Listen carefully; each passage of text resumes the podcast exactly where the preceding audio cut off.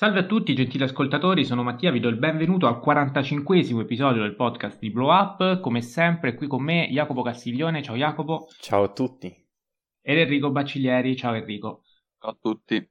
A farci compagnia per parlare di MCU abbiamo come promesso riportato qui in Blow Up, nei nostri studi virtuali di Blow Up, il buon Giovanni Urgnani. Ciao Giovanni e grazie per aver accettato il nostro invito. Ciao a voi, ciao a chi ci ascolta, grazie, è un immenso onore, un piacere ritornare, sono felicissimo e veramente non vedo l'ora di cominciare. Grazie di nuovo. Non ricordo se la promessa eh, era stata fatta in diretta durante la puntata di Howard Hawks a cui il buon Giovanni era stato ospite oppure eh, fuori, fuori onda subito dopo la puntata, però insomma era uscito il discorso Marvel, ci eravamo detti di eh, risentirci proprio in, in live eh, qui eh, durante il podcast per parlare di Marvel e quindi eh, siamo stati di parola ehm, e fi- siamo stati di parola anche con i nostri ascoltatori perché questa puntata è una puntata largamente attesa, il primo discorso Marvel risale a una puntata su Hitchcock in cui siamo così messi a, a discutere sulla questione scorsese, cinema, non cinema, ad ogni modo. Ora sicuramente anche quella questione verrà eh, ripresa inevitabilmente, anche perché non tutti hanno ascoltato la puntata di Hitchcock e magari chi vuole sapere come la pensiamo a riguardo giustamente ehm, si becca la puntata Marvel apposita. Eh, preciso subito che eh, quella di oggi sarà una puntata dedicata alla saga dell'infinito, quindi alle prime tre fasi, lasciamo fuori la quarta che eh, è in corso. Ehm, e cominciamo, quindi io do subito la parola a Giovanni per così, un'introduzione generale eh, chiaro che sarà molto complesso adesso gestire la discussione perché eh, i film sono, sono, tantissimi, sono 23 se non vado errato, giusto? Sì, sì giusto. 24 di, di, fase 4, quindi 23 film, è chiaro che non potremo analizzarli come al solito uno alla volta eh, e sarebbe anche, penso, pesante eh, la, la, la, canonica analisi in cui ognuno di noi parla del singolo film e la puntata soprattutto non durerebbe meno di due giorni e quindi cerchiamo anche di procedere magari per, per, fasi. Ad ogni modo, prima di entrare nel merito, Giovanni, ti lascio la parola per parlare di questo progetto Marvel, eh, di cosa ti piace, di cosa non ti piace, di cosa è importante, se è importante, eh, spazia dove vuoi e cominciamo questa conversazione eh, che appunto cercheremo di affrontare nel modo più compiuto e completo possibile. Allora, grazie mille intanto.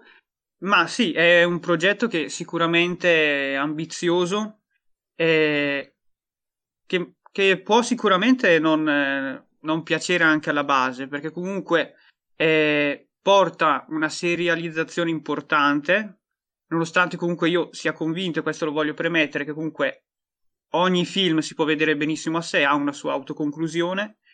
È un progetto che parte da lontano e, ed è stato un rischio perché nessuno mh, mm, poteva aspettarsi un successo del genere, anche il modo di impostare una saga è molto diverso da quello che, era, che mh, mm, è stato fatto prima, però mh, mm, diciamo che la scommessa è, è stata vinta.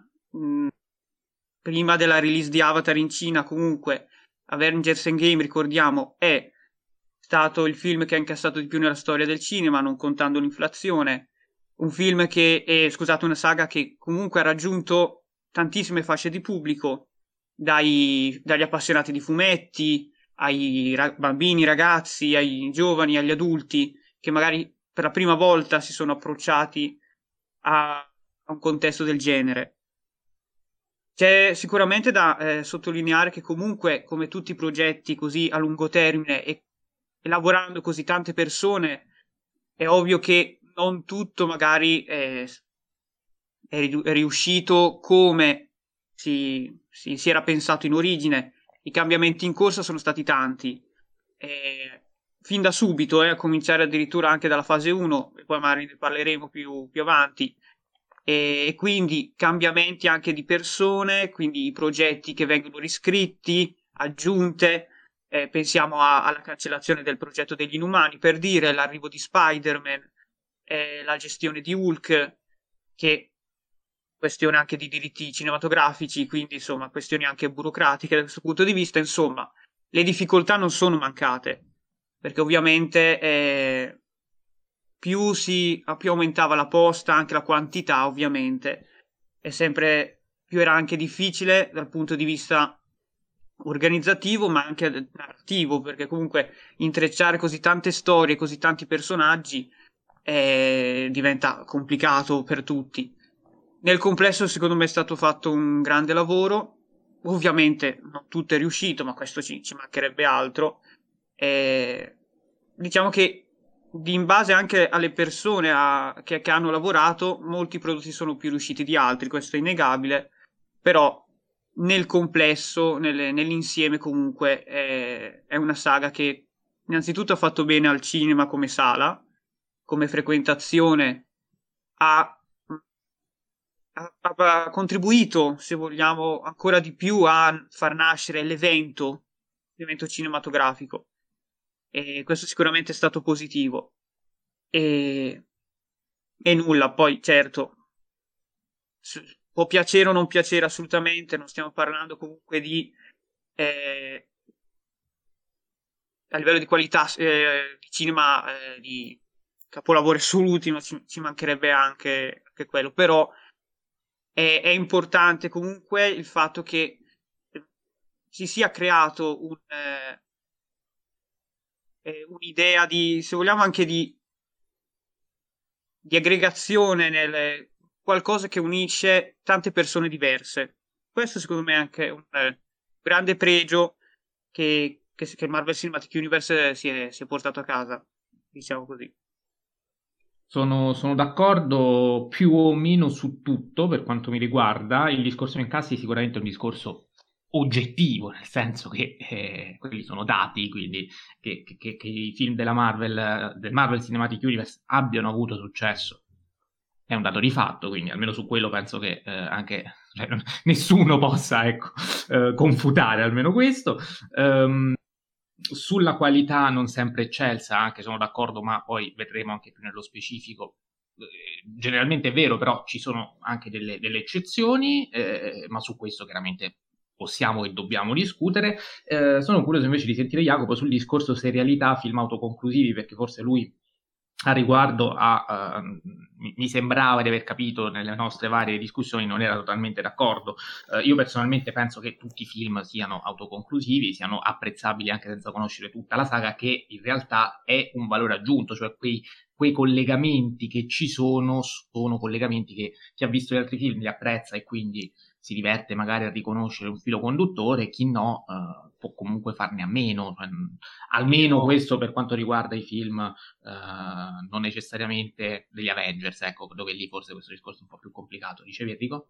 No, io concordo con voi, quindi... Ok, allora do subito la parola a Jacopo. Tranquillamente skippare. Jacopo che poi può spiazzare tranquillo, cioè può spiazzare, vabbè.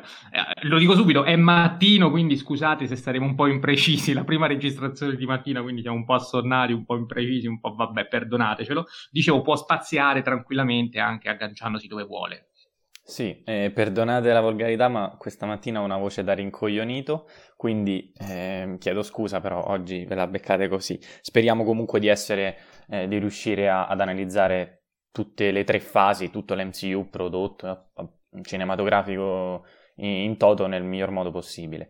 Allora, partendo dal fatto che io non sono appassionato di serialità, eh, è un tipo di, eh, di costruzione eh, narrativa, visiva che non, non apprezzo.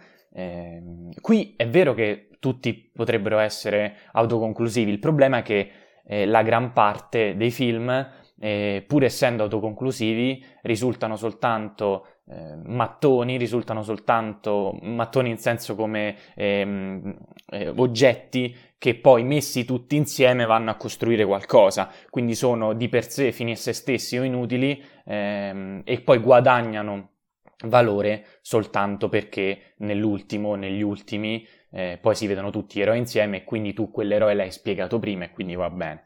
Quindi è vero che potrebbero essere visti, eh, cioè ogni film potrebbe essere visto dall'inizio alla fine senza problemi.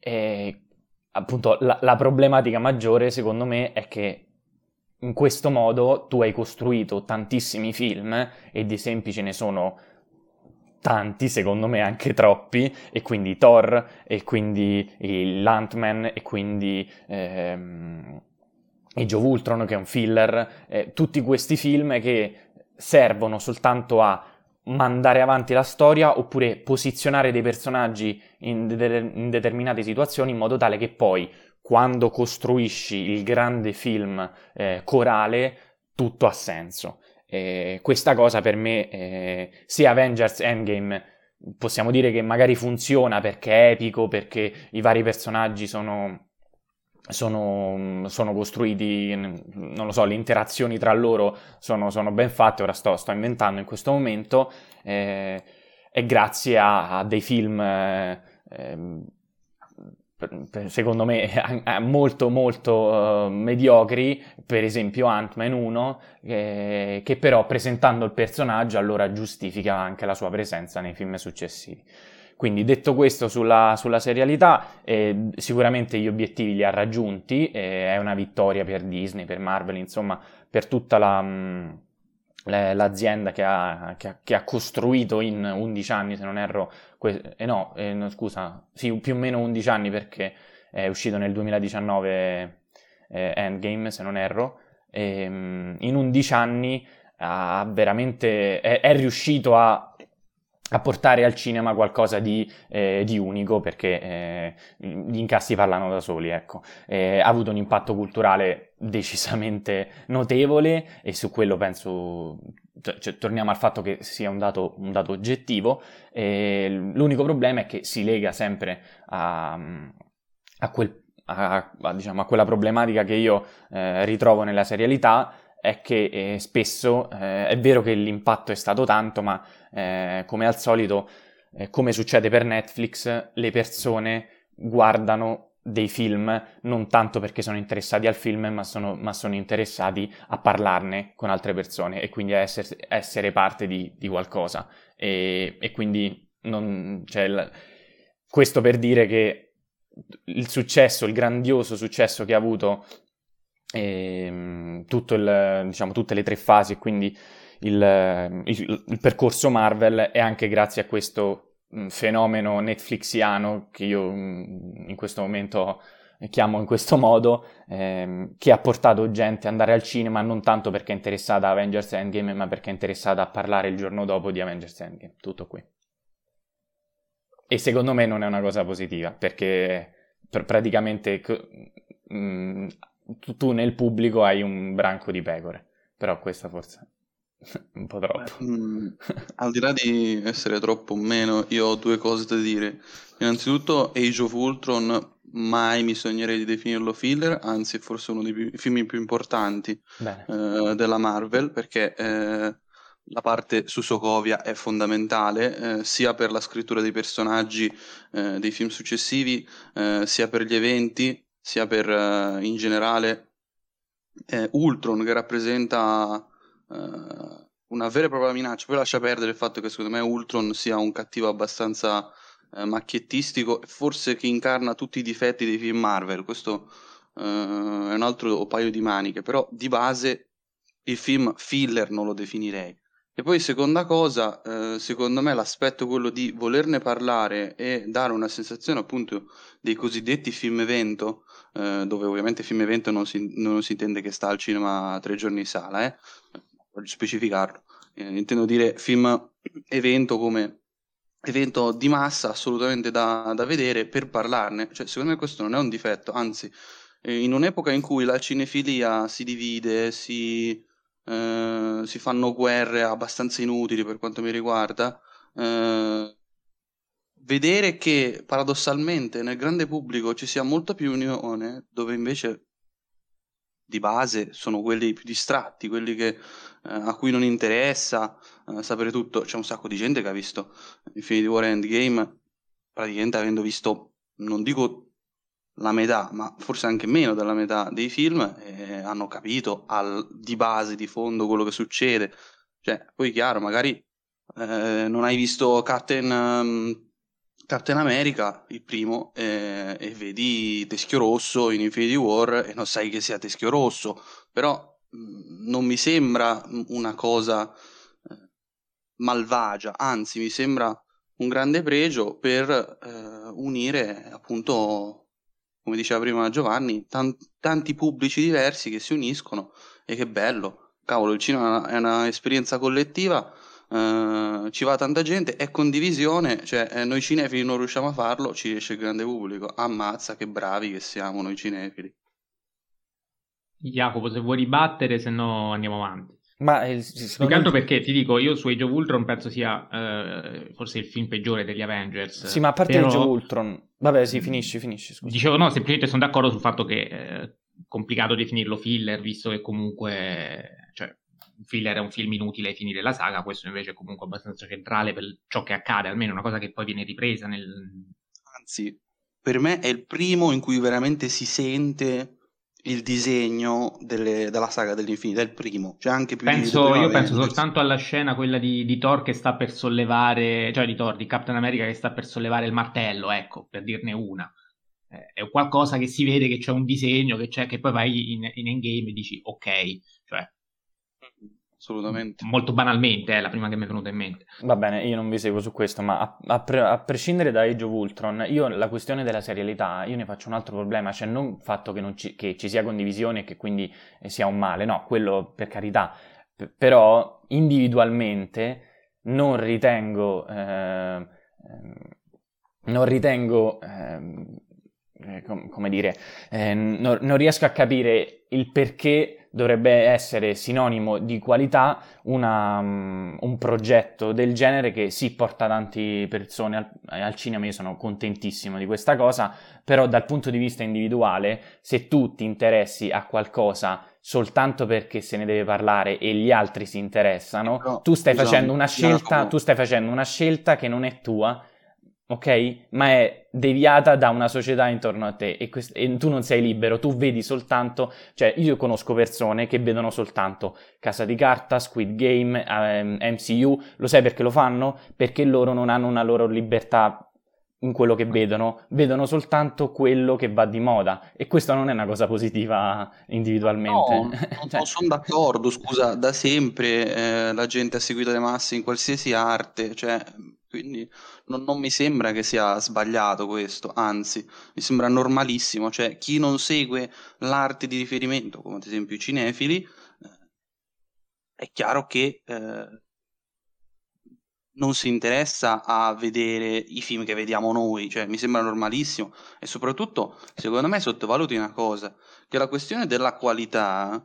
Eh, cioè, il pubblico medio apprezza questi film, cioè non è che non li apprezza. E la prova del 9 qual è? È il fatto che la Marvel incassa a bestia, invece eh, la DC eh, non va così bene, cioè perché la DC invece eh, quando vai specie nei pubblici, nei pubblici quelli più eh, cinefumettistici, eh, che praticamente guardano solo Marvel e basta, e per me non c'è nulla di male, eh, dicono che eh, i film della DC vengono visti come paragone in termini negativi, cioè eh, Batman v Superman è diventato l'emblema di come non si fa un cinecomic, così come eh, Justice League, quello vecchio, quello di Josh Whedon, alias eh, Zack Snyder, insomma insieme.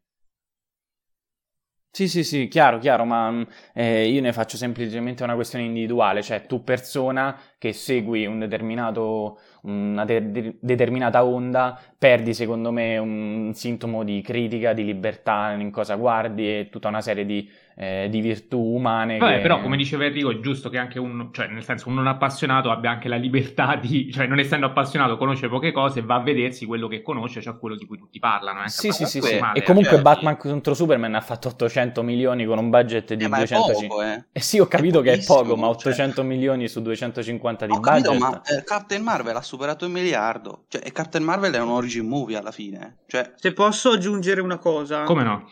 Ecco, gra- eh, grazie. Eh, no, intervengo perché comunque il discorso che fa Jacopo è interessante, però comunque la scelta individuale, eh, diciamo, non è mh, imboccata dalla Marvel, nel senso che comunque di cinefumetti Marvel ne escono, se sono troppi, 4 all'anno. E, e qui voglio, in questa puntata voglio citare io il collezionista di ombre, perché comunque fermandoci ai dati pre-pandemici ovviamente, in media in un anno es- uscivano in sala 500 film. Quindi il fatto che il, un individuo scelga di vedere solo quello che va di moda, però è una scelta sua, volendo comunque può no. guardare altro. È questo che, che ci tengo a, a, far capire, insomma. Cioè, eh, per dire, in, nel periodo d'oro del fantasy, che eh, uscivano, ne uscivano appunto due o tre all'anno, però comunque c'è sempre stato altro. Vale, per, vale per tutti i generi che hanno vissuto il loro periodo di tendenza. Quindi, eh, secondo me, ecco, mh, mm, concordo quando si dice che la Marvel non ha fatto nulla di diverso rispetto agli altri, anche da questo punto di vista. No, no, ver- ma infatti è più una critica al pubblico della Marvel che alla Marvel, eh? per carità, hanno fatto un lavoro incredibile, hanno dimostrato che loro hanno vinto e quindi non, su quello non, ma non su, su questo guarda, ti, ti, do anche ragione perché eh, mi capita anche uscendo dal, dal periodo, cioè, o comunque dal momento cinefumetto, perché quando sento dei, ad esempio degli appassionati Disney che, che parlano soltanto di rinascimento, rinascimento, rinascimento, in realtà comunque la Disney, ad esempio, sa che ha fatto qualcosa anche prima di buono e quindi che ci si focalizzi solo su, che, su diciamo, un determinato prodotto o su una determinata eh, cerchia, posso anche essere d'accordo con te. Questo, ripeto, è un discorso che non è assolutamente sbagliato, anzi, anche un fondo di verità, cioè il dispiacere che il pubblico guardi solo determinato di prodotto ci può anche stare, assolutamente. Mm, sì. Questo però va fatto, insomma, bisogna dire, è anche un merito di chi questo prodotto lo, uh, sponsorizza, lo certo. ha costruito, ma sì, anche sì. Come, lo, come, lo, riesci a, a, promuoverlo, perché le campagne promozionali della Marvel eh, sono campagne che anche qui hanno avuto successo, perché ci sono anche film di qualità, di qualità superiore, che possono piacere al grande pubblico, che però quante volte sono, state, sono stati scoperti dopo? Quante volte parliamo di uh, cult da VHS per dire, cioè quei film che quando sono usciti eh, non, non, sono riusciti a, a, a, portare pubblico in sala e poi dopo, piano piano, negli anni, è stato non la critica, ma proprio il pubblico a, a riscoprirli e quindi a, a renderli dei film, dei film, di successo. Quindi um, c'è chiaramente alla base, sicuramente abbiamo uh, una casa di produzione che è economicamente molto solida, molto florida, quindi aveva tutte le carte in regola per poterselo permettere, per carità. Non stiamo parlando di una produzione indipendente che piano piano ha avuto successo, ovvio.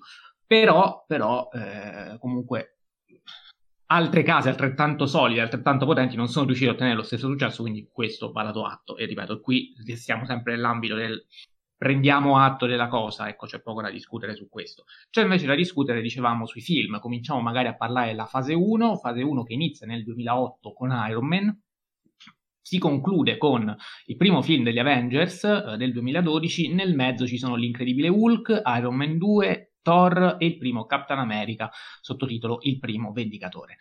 Um, Giovanni, chiedo a te di cominciare a parlare della prima fase e quindi di questi primi sei film uh, del Marvel Cinematic Universe. Uh, scegli tu in che modo, uh, tanto sono film anche molto diversi tra loro, ehm, però magari a livello di periodo, quindi fase Marvel 2008-2012, cosa succede in questo momento? Allora, eh, sì, c'è da fare una premessa mm, velocissima ma altrettanto importante perché comunque ricordiamoci che eh, i Marvel Studios sono, mm, sono nati come etichetta cinematografica indipendente, un po' come è stata la Lucasfilm. La Disney in questa fase 1 non è intervenuta, questo lo diciamo perché Bravissimo. comunque eh, la Marvel è stata comprata da Disney nel 2009, però sappiamo che questi, queste operazioni hanno un iter anche giustamente burocratico eh, piuttosto lungo quindi comunque la, la pre, eh, tutta la fase 1 e fino ad Iron Man 3 addirittura è sempre è stato un progetto mm, diciamo indipendente, chiamiamolo così, comunque senza l'ingerenza o comunque l'intervento della grande produzione. Eh, perché comunque eh, i progetti, diciamo i film vanno studiati prima, quindi eh, infatti, se notate, fino ad Iron Man 3 c'è il logo della Paramount che ha collaborato a distribuire eh, i film della fase 1. E, e quindi, se vogliamo, si nota anche da questo punto di vista, perché comunque si nota una sessualizzazione anche un po' più eh, chiara rispetto a quello che avverrà successivamente. Eh, questo, se vogliamo, è anche un pregio di intervento della Disney. Eh, però, al di là di questo, a livello di, di progetto, è stato un, è un esperimento, insomma, era, erano eh, i primi eh, tentativi, quindi vanno anche contestualizzati eventuali anche errori, se vogliamo, eh, però era una scommessa, non c'erano diciamo, i soldi dei successi dei, dei, film precedenti che poi anche dopo hanno permesso di aumentare la portata del, diciamo, produttiva anche dei, dei film, soprattutto dei film corali. E, e quindi ci sono state comunque delle, delle difficoltà, come ho già detto de, a proposito dei cambiamenti in corsa, già qui ne troviamo uno perché il sequel di Iron Man non doveva esserci subito, già nella prima fase, ma eh, purtroppo il, il, progetto di Ant-Man di Edgar Wright è naufragato e quindi non si voleva già uh, lasciare troppo spazio nel mezzo, anche perché eh, il 2009 non era uscito nulla, eh, prima di eh, Thor e Capitan America del 2011, eh, diciamo un po' in fretta e furia si è realizzato questo sequel che eh, mostra tutti i limiti del caso, però una fase interessante perché comunque eh, i personaggi eh, andavano introdotti e secondo me sono stati introdotti chi più chi meno abbastanza bene.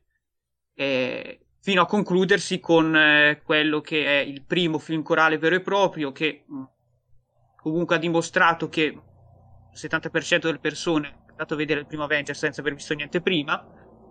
E lo, lo dico già eh, primo film corale che rimane ancora per me il mio preferito della saga dell'infinito questa piccola anticipazione però ecco un, un'idea di progetto appunto di saga che già si vedeva in maniera eh, diversa. Non tutti si, potevano accorgersi di questo, però.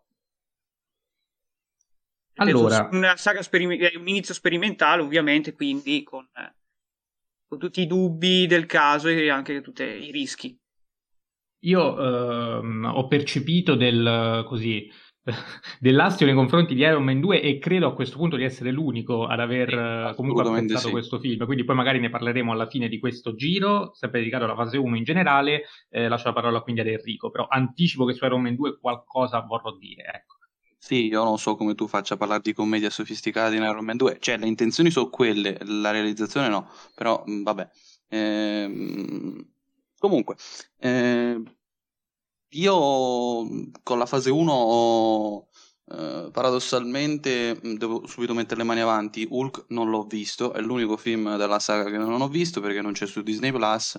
Non avevo voglia di noleggiarlo e quindi mi perdoneranno anche perché so che è, uno, è un film abbastanza odiato sia da sostenitori che da detrattori eh, e buon Giovanni confermerà. Eh, Confermo. Quindi, ehm, fatta questa doverosa premessa, io ne ho visti 5 eh, me ne sono piaciuti tre, che sono Iron Man, Captain America e Avengers. Eh, e secondo il mio modesto parere sono...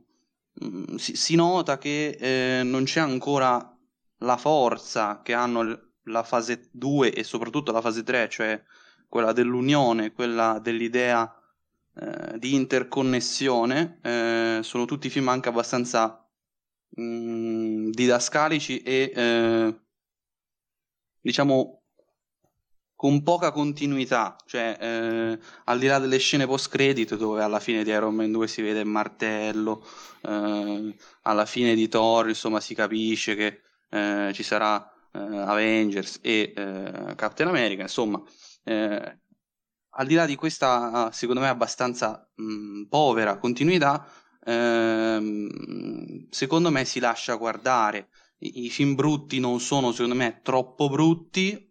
Iron Man 2 forse un pochino rientra tra i film un po' troppo brutti però eh, tutto sommato secondo me sono bei film. Eh, Avengers in particolare è un film davvero travolgente con una regia secondo me davvero di altissimo livello eh, effetti visivi davvero eh, nuovi, cioè sono anche invecchiati poco, secondo il mio modesto parere. Eh, e tra l'altro è un film che eh, lavora molto bene sulla scrittura dei personaggi. Eh, e quindi, secondo me, Avengers è un film promosso a pieni voti. Eh, e non nego che è nella mia top 5 assoluta della, della saga dell'infinito. Jacopo. Allora, questa, questa, prima fase è un po' un incipit a tutto quello che vedremo dopo. E la premessa che ha fatto Giovanni è stata doverosa. Qui si tratta proprio di, di Marvel ancora eh, agli inizi, quindi quando ancora non, non era, eh, non, non, faceva parte appunto di Disney. E, secondo me qui abbiamo tre film bruttissimi, eh, che sono Hulk, Iron Man 2 e Thor. tra l'altro tutti eh, uno di seguito all'altro. E poi ci sono altri tre film che nonostante gli alti e bassi qualcosa di, di, interessante lo danno, in particolare Avengers, che è sicuramente il più riuscito della fase 1. Eh, Josh Whedon qui dimostra eh, che, che, che, sa fare cinema, riesce ad essere, ehm, riesce ad essere cinematografico, riesce a raccogliere eh, i pezzi de, degli altri film e mettere assieme una costruzione di personaggi tutto sommato credibile, perché eh, uno, questo lo dico da subito, uno dei grandissimi difetti di tutto il Marvel Cinematic Universe è questa scrittura dozzinale e ripetitiva che si, ehm, che si ripercuote su ogni film. Ehm, qui invece diciamo che le cose sono mh, mm, controllate in maniera migliore. Come dice Gabriele Niola, eh, Josh Whedon ci ha regalato l'unico frame indimenticabile di tutto l'MCU, ovvero gli Avengers a cerchio con eh, la, la, panoramica, che, che cioè la, la, macchina da presa che, che gli ruota attorno. Ehm, quindi un film molto interessante, sicuramente il più interessante della fase 1. Ehm, quindi nulla, tutto sommato è una fase 1 abbastanza eh, sì, seminale, eh, che a parte qualche, mh, mm, qualche, spunto interessante nel primo Iron Man, che però rimane secondo me eh, con quella sceneggiatura che poi rivedremo riproposta anche troppe volte. E, ehm, in Capitan America, seppur io non l'abbia apprezzato così tanto, qualcosa di buono c'è, ma poi in Avengers si vede invece eh, la vera qualità del... Di, jo- di, Josh Whedon, che poi non, non, so come faccia a fare un film come Joe Ultron, però ehm, qui si vede che la, la forma è, è, è, proprio diversa rispetto a prima, eh, c'è, un, c'è, una scelta di, di regia che, che, quasi stona rispetto a tutti gli altri film, per quanto, eh, per quanto è Ehm, credibile, eh, pensata, ragionata ehm, e quindi nulla, è un, uno dei film più interessanti della fase 1 e quindi anche di tutto, di tutto l'MCU. Sì, io penso che eh, il primo di Avengers ho controllato adesso è anche nella mia top 5, volevo dire Enrico, per quanto io non sia sì, entusiasta di questo film eh, rispetto, rispetto, a lui, però ehm, uno dei grandi meriti di questo film secondo me è quello proprio di, fare da, di, di fungere da raccordo, perché eh, oltre al fatto che è vero che ci sono i vari personaggi, ma ognuno di questi personaggi esprime un preciso tipo di...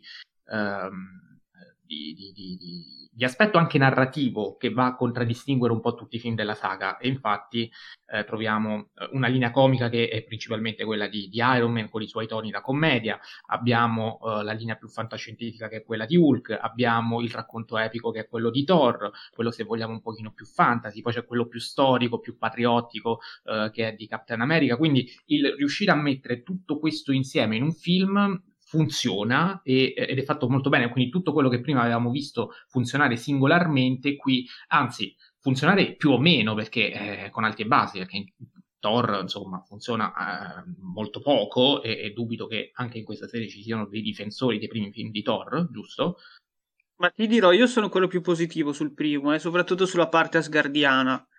Eh, ok, allora uh, concludo diciamo e così. ti lascio la parola su Thor, magari. Io intanto difendo no, due no, secondi. Io finisci pure, eh? Assolutamente. No, no, no, no, ma giusto per, per, andare in ordine, io difendo l'Iron Man 2 dicendo che secondo me non è tra i peggiori di questo film, di questa saga, di questa, sì, vabbè, di questa fase, perché i peggiori sono uh, il primo Captain America e Thor e appunto l'incredibile Hulk. Invece in Iron Man 2 cosa mi è piaciuto? Io penso che questo film, al di là dei toni comici, non abbiamo parlato del primo Iron Man che ha dei toni assolutamente politicamente scorretti, ma eravamo nel 2008 e rivedere il primo Iron Man oggi fa impressione, non so se avete avuto anche voi questa sensazione, però eh, dà anche l'idea di quanto i tempi siano, siano cambiati, perché c'è un maschilismo di fondo veramente becero che si fa ridere, però insomma, ehm, ripeto, molto anacronistico se vogliamo, ehm, visto oggi ovviamente. E e dicevo, il secondo Iron Man, la cosa che più mi è piaciuta è il fatto che è, secondo me, in questo film, più che nei due precedenti, che iniziano le, che si aprono tutte le linee narrative, che poi daranno vita al, um, al Marvel Cinematic Universe. Cioè, quell'idea di saga, secondo me, nasce soprattutto qui, perché è qui che c'è la presentazione di Nick Fury, c'è qui che uh, War Machine, c'è la Vedova Nera, che quindi cominciamo a capire che tutte queste cose avranno un seguito in modo più concreto. Um, e, quindi c'è un'introspezione psicologica del protagonista per la prima volta, perché qui cominciamo a vedere il, il, padre di Tony Stark, che ricorda molto Walt Disney, cioè tutte queste cose secondo me eh, appaiono più in questo film che in altri, quindi secondo me è questo il, il vero film seminale che a me non è dispiaciuto così tanto neanche sul piano tecnico, perché anche qui gli effetti speciali, gli effetti visivi sono di assoluto livello, lo erano già stati nel primo Iron Man di sicuro non lo sono stati né nell'Incredibile Hulk né in Thor, che a me hanno particolarmente disturbato. A Giovanni no, quindi lascio a lui la parola. Allora, eh, su, su, Thor eh, sarò, sarò, molto breve. Eh, ripeto, è un film che secondo me ehm, raccoglie tutti i suoi pregi nella parte asgardiana, eh, meno sulla Terra, ma questo purtroppo dovuto a, un, a dei personaggi di contorno che risulteranno i meno riusciti in assoluto. Io ho, se- ho, sempre parafrasato diciamo, Winston Churchill quando parlavo della parte di Thor perché la ritengo il femore molle dell'MCU e mi riferisco anche alla caratterizzazione di Asgard, dei personaggi di Asgard, Odino, eh, Frigga, gli amici di Thor, eccetera, Heimdall, ecco, lì, diciamolo francamente, insomma, è la parte che, eh, dell'MCU che è meno riuscita. Eh, però, diciamo, sul personaggio in sé di Thor, comunque è, è intraprende un percorso di, di, formazione dell'eroe classica, che comunque parte da eh, lo conosciamo, l'eroe poi cade, si rialza, eccetera. Quindi è molto semplice ma assolutamente necessaria. E inizia già qui, secondo me, un discorso mh, interessante che riguarderà tutti i personaggi dell'MCU perché il rapporto conflittuale tra il protagonista e il padre è un, si inizia qui, è, non è esplorato del tutto, ma c'è un accenno molto importante. Gli errori dei genitori che ricadono sulle generazioni successive. Odino ne ha commessi tanti e il primo è stato proprio quello, portarsi via Loki dal suo pianeta come se vogliamo trofeo di guerra o comunque come senso di colpa per un po' pulirsi la coscienza per quello che ha fatto. E questo lo vedremo successivamente anche con gli altri personaggi. Quindi qui in primis c'è, mh, mm, inizia questo discorso che, si, che poi andrà avanti in futuro. Vabbè, a me non è piaciuta la, la, costruzione di Thor minimamente, anche questo suo, come dire, eh, cambiamento eh, per me è, è, poco credibile perché avviene troppo rapidamente, cioè non, non, c'è una costruzione, secondo me, una scrittura accurata del personaggio, però eh, ogni opinione è assolutamente lecita, non so Jacopo e Enrico al riguardo se vogliono soffermarsi oppure se vogliamo già passare alla fase successiva. No, io voglio solo dire che Thor, eh, secondo me, è il personaggio più fallito. Ecco almeno dei principali uh, de- degli Avengers, perché è una pedina che si adatta in base al contesto. Nel primo è il belloccio biondo e si nota che Chris Hemsworth di fianco a attoroni come uh, Tom Hiddleston poi chi altro c'è? Skarsgård, Natalie Portman Skarsgård e Natalie Portman è chiaro che eh, insomma un po' la figura eh, de, de, appunto del belloccio biondo, però eh, poi tra l'altro i muscoli sono una cosa pessima, fortunatamente in Endgame eh, migliora da quel punto di vista, anche se su Endgame ho altre riserve, eh, e poi soprattutto il fatto che cambi così drasticamente da film in film, cioè eh, in Avengers è serio, eh, in Thor 2 è un coglione, eh, in uh, Thor 1 uh, è appunto il belloccio biondo, in Ragnarok è, è Waititiano, in, in, Infinity War torna a essere serioso e poi in, in Endgame è depresso, cioè un po' troppo discontinuo, per carità in alcuni casi secondo me anche in maniera giusta e coerente, vedi Endgame, in altri casi eh, molto meno, cioè Thor Ragnarok per me si nota che Waititi al contrario di James Gunn che molto spesso vengono messi a paragone non ha avuto le redini del progetto fin dall'inizio. Vedremo con Thor Love and Thunder quando uscirà se eh, Waititi è riuscito a fare un po' più suo e a dare un po' più di continuità al personaggio perché continuità tra eh, Thor 2 e gli Avengers e, Thor Ragnarok io non ne vedo. Uh, Jacopo, vuoi aggiungere qualcosa? Ma no, di, di base mh, mm, sono abbastanza d'accordo su tutto ciò che hai detto tu, Mattia, a parte su Iron Man 2.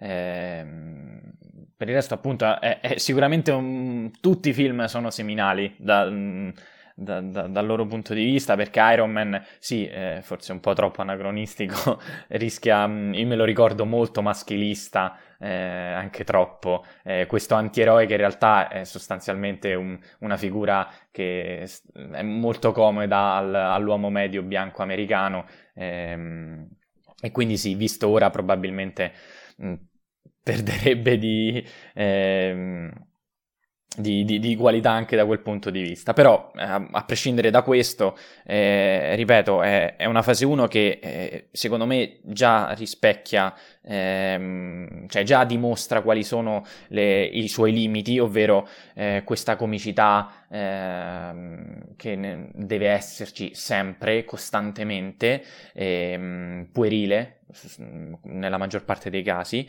e quindi questa scrittura di personaggi eh, abbastanza superficiale e, e, questa CGI che eh, si alterna, io non capisco perché eh, in Iron Man è una CGI come in Avengers che funziona davvero, eh, non è invadente e invece poi film come, come Thor eh, per me non, cioè tutto il contrario, eh, quindi qui da progetto a progetto si vede già la differenza di come non solo la scrittura ma anche le parti più tecniche vengono, vengono sfruttate in maniera migliore o peggiore.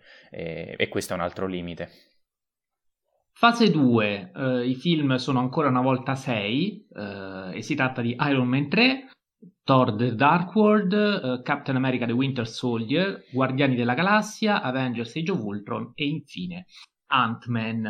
Eh, fase 2 che anche qui eh, vediamo quali possono essere le linee, comune, le linee comuni se ci sono, però i film a mio avviso si differenziano molto tra di loro a livello qualitativo. Giovanni, non so se sei d'accordo. Allora, eh, sono d'accor- d'accordo nel definire la fase 2 molto discontinua, perché a livello qualitativo, eh, assolutamente, sì, sì, sì. perché è iniziata in maniera pessima e poi si è, ri- si è ripresa alla grandissima eh, coi l'anno dopo con i due film successivi du- agli altri due iniziali, ma, eh, e poi secondo me, diciamo, eh, io non sono assolutamente così severo con il primo Ant-Man, anzi. Eh... Però possiamo parlare di parabola, nel senso si parte basso con i primi due, quindi Iron Man 3 e Thor, si sale molto con The Winter Soldier e Guardiani della Galassia e si riscende con Age of Ultron e Ant-Man. Cioè, perlomeno per me è così, a, a livello proprio generale, eh, ora sì, diciamo che Age of Ultron rappresenta ecco, la via di mezzo, secondo me, mm, qualitativa tra, che, che rispecchia la fase 2, diciamo. Eh, mediamente, diciamo, come hai definito tu, sì, mm, ci può stare eh, questa, questa, immagine che hai appena dato. Eh, io però volevo concentrarmi su due, su due cose. Innanzitutto uno dei, eh, uno dei film che in assoluto più riusciti, che è Capitan America Winter Soldier, perché volevo focalizzarmi su una cosa eh, prima abbiamo parlato di eh, alcuni film che mh, mm, sono dei, mh, mm, possono essere esclusivamente dei tasselli per il grande disegno. Capitan America Winter Soldier è la dimostrazione che sì, a livello di macro trama mm, si potrebbe anche saltare, ma è fondamentale, più, forse più degli altri, per la caratterizzazione del protagonista, perché uno dei pregi maggiori dell'MCU è proprio la caratterizzazione dei personaggi principali soprattutto. e Capitan America rappresenta questo, perché comunque sì, nei, per, i, per, le dinamiche dei film successivi non ha una valenza enorme a livello di evento, ma per quanto riguarda il personaggio è un film veramente fondamentale. Innanzitutto perché dimostra, questo già nelle, in The Avengers con Josh Whedon, continua il, il rappresentare l'eroe Marvel in realtà non come figura eh, superiore, divina, privilegiata, no. Essere un eroe Marvel è una disgrazia. Lo, anzi, addirittura gli eroi quasi pregano di non aver eh, avuto una vita normale.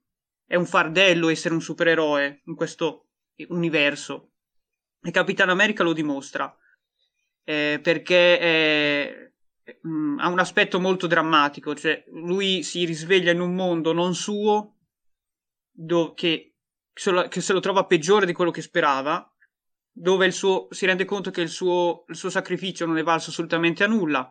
In Winter Soldier vediamo che eh, l'Idra o, eh, è tutt'altro che stata debellata, anzi, eh, le teste sono rispuntate come il mondo che Capitan America si ritrova è, è un mondo molto ambiguo dove il male e il bene non si distinguono più. A lui non piace, si vede poi, oltre al danno la beffa, il suo migliore amico è pure, gli è stato fatto pure il lavaggio del cervello, quindi la, la sua amata è morta, eh, oppure, scusate, in Winter Soldier ancora no, però eh, siamo lì. E quindi questo personaggio in questo film eh, rappresenta, secondo me, un, un, discorso che si porterà per tutto l'MCU e per tutti i personaggi.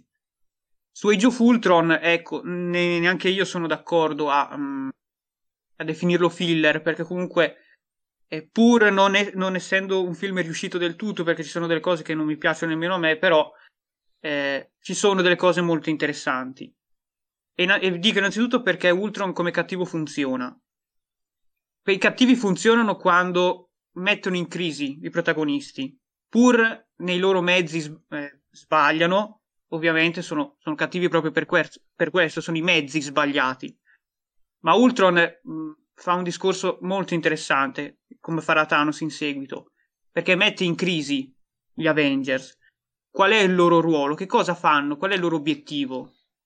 Questo continuo eh, discorso no, del cambiamento del mondo, del portare la pace, è in effetti comunque eh, è un discorso sensato, perché se il supereroe non ha un cattivo da combattere, eh, il supereroe in sé come figura non serve più e quindi met- una, mette in crisi anche l'identità stessa del gruppo, che verrà condizionato in seguito anche perché gli eventi di Age of Ultron poi cambieranno completamente anche eh, l'occhio dell'opinione pubblica. Se, prim- se dopo la battaglia di New York erano osannati, erano i salvatori, dopo invece l'immagine comincia a cambiare, insomma, comincia a scricchiolare anche il gruppo stesso sempre di più. E quindi Ultron è riuscito, secondo me, proprio per questo, perché eh, la sua idea di portare pace, in effetti, nel mondo è, è sulla Terra, è, diciamo, l'eliminazione degli esseri umani, perché gli esseri umani purtroppo tra di loro non riusciranno mai ad avere pace. Poi, ovviamente, il suo discorso, eh, i suoi mezzi sono sbagliati, quindi. Però è interessante che comunque mette in crisi l'identità degli eroi. E in più, involontariamente, diciamo spoiler a tutta la fase 3, perché attraverso le, gli incubi di Wanda vediamo Ragnarok, la distruzione di Asgard, vediamo Capitan America che torna da Peggy, Iron Man vede gli eventi di Infinity War, i fin- finali, ovviamente messi in scena completamente diverso, in maniera diversa, perché poi Josh Whedon se ne andrà. E questo è stato uno dei cambiamenti importanti e più significativi dell'intero progetto, perché Josh Whedon aveva delle idee molto precise, innanzitutto aveva in mente di far tornare Ultron, perché alla fine non viene eliminato. Cioè, e rimane ambiguo apposta, secondo me, perché nelle sue idee era un personaggio che doveva tornare.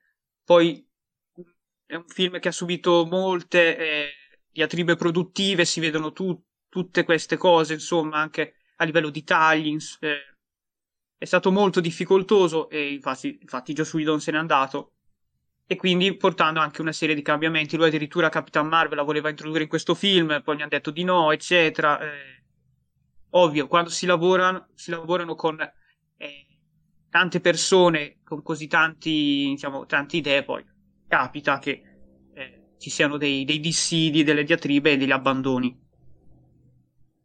Sì, panoramica quasi impeccabile perché immagino consapevolmente hai lasciato fuori da questa analisi Guardiani della Galassia su cui sicuramente avremo modo comunque di eh, soffermarci più da vicino. Um, io volevo subito dire, prima che poi me ne scordi, che eh, secondo me c'è un collegamento quasi diretto tra uh, il primo Iron Man ed Age of Ultron per il discorso um, che già nel primo Iron Man emerge, cioè quello della pace perseguita attraverso la guerra, quindi attraverso il militarismo. Um, abbiamo quelle scene in cui uh, c'è Iron Man, anzi Tony Stark, in Afghanistan che vede la sua arma uh, che, eh, che, esplode e, e quindi uh, diciamo che l'unico modo per, produ- per, per, per, arrivare alla pace è quello di fare la guerra e se vogliamo anche Joe Ultron, nonostante condanni proprio questo tipo di aspetto che è molto umano, eh, finisca per eh, cadere nello stesso errore volendo egli perseguire la pace attraverso la distruzione dell'umanità. Quindi eh, anche questo tipo di, eh, di, di tematica eh, è continua. Per me poi Age of Ultron è un film che non è particolarmente riuscito per tutta una serie di problemi, di contraddizioni interni nella sceneggiatura che eh, sono abbastanza pesanti, eh, però adesso mh, evitiamo di scendere ora nel dettaglio, elencare tutti quanti. Diciamo che Sicuramente, e tra l'altro un film anche in generale, vedo sul web, abbastanza bersagliato, non è tutto sto male, visto che eh, viene demolito sì. forse eh, più del necessario, però eh, lascio la parola ad Enrico. No, assolutamente Avengers 2 viene criticato anche troppo. Io stesso una volta lo criticavo più del dovuto, poi l'ho rivisto. Diciamo che secondo me più, più lo si rivede più si prende atto dei difetti ma anche dei pregi e quindi un po' gli si vuole un po' più bene, eh, seppur non sia certo un film perfetto, anzi.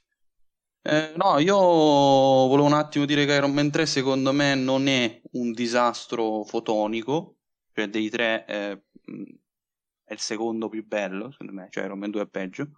Eh, perché Iron Man 3 quantomeno nonostante abbia parecchi problemi, comunque non è secondo me in termini proprio strettamente numerici di voto non è sufficiente. Però Iron Man 3 secondo me presenta delle cose molto interessanti che purtroppo per certi versi sono state anche accantonate eh, successivamente, cioè la problematizzazione di Tony Stark è interessante, peccato che sia un film d'azione dove l'azione è praticamente botti, esplosioni, botti, esplosioni, botti, esplosioni, botti, esplosioni, botti, esplosioni eh, e armature ovviamente. Ehm, poi Thor 2 è veramente una cosa, una cosa, vabbè, lasciamo perdere. Eh, cioè ha fatto una cosa che pensavo fosse impossibile, cioè fare un film più brutto di eh, Homecoming. Um, e io non, l'avrei mai immaginato, invece ci è riuscito. Eh, Vabbè, non c'era ancora Homecoming, quindi sì, sì, no, insomma, io, io, il fatto che l'ho visto dopo, pensavo che peggio di Homecoming nessun film della Marvel potesse essere più brutto, invece eh, Dor 2 ci è riuscito, eh, quindi mh, mm, in un certo senso è il primo tra i peggiori, quindi grande. Eh, poi ci sono quei filmoni, quei due filmoni veramente incredibili, secondo me, che sono Winter Soldier e Guardiani della Galassia. Su Guardiani della Galassia non è che molto da dire, cioè è un film che amano pure Ma magari su Guardiani della Galassia facciamo un giro dopo parlando sia di quello che del secondo. Quindi no, più che altro Guardiani della Galassia c'è un film che lo amano tutti, lo amano anche i detrattori della Marvel, quindi Questo figuriamoci. Eh, cioè mi sembra anche abbastanza inutile dire che ci piace tanto a tutti e tre, eh, anzi tutti e quattro, perdono. e poi Age of Ultron, secondo me, eh, eh, ripeto, troppo criticato. Su Ant-Man invece c'è da fare un discorso. Secondo me Ant-Man, ancora più di Age of Ultron, è la quintessenza della fase 2. Cioè, eh, film pensati per il grande pubblico, che però sono forse privi eh, di cuore e privi, diciamo, del disegno Marvel. Cioè, secondo me, alla fine il disegno Marvel, la prima volta che si sente davvero tanto, ripeto, è in Age of Ultron. Infatti, come giustamente diceva Giovanni, si spoilerà la fase 3. Eh, e Ant-Man, secondo me, è molto modesto. Poi, vabbè, c'è la questione di Sokovia, quindi è, importante. Eh, Ant-Man è un film che ha tutte le carte in regola per essere un grandissimo film ehm, in primis sul piano tecnico, eh, quando è piccolo mh, mm, ci sono secondo me delle idee visive molto interessanti e stimolanti.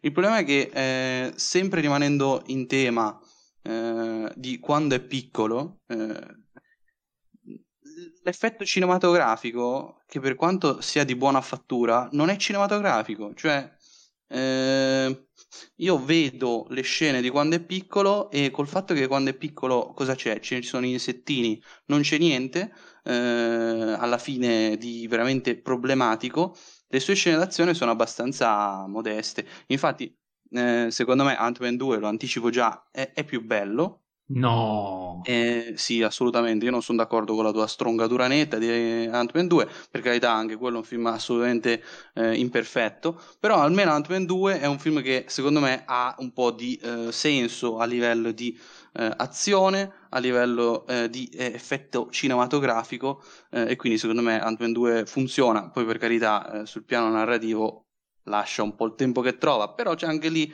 ad esempio, la problematizzazione dell'effetto padre-figlia, eh, secondo me, è meglio sviluppata nel, nel secondo, forse perché Ant-Man eh, soffre del problema origin movie, quindi dobbiamo spiegare come funziona il potere e tutto il resto, bisogna spiegare, eh, spiegare e spiegare, e quindi un po' un film che chiaramente soffre dei, dei problemi di di, di, tutti gli origin movie, fatta eccezione per Captain America e Captain Marvel, che sono, secondo me, eh, due filmoni. Eh, oddio, filmoni no, però due, due film più interessanti di quello che la gente dice. Jacopo.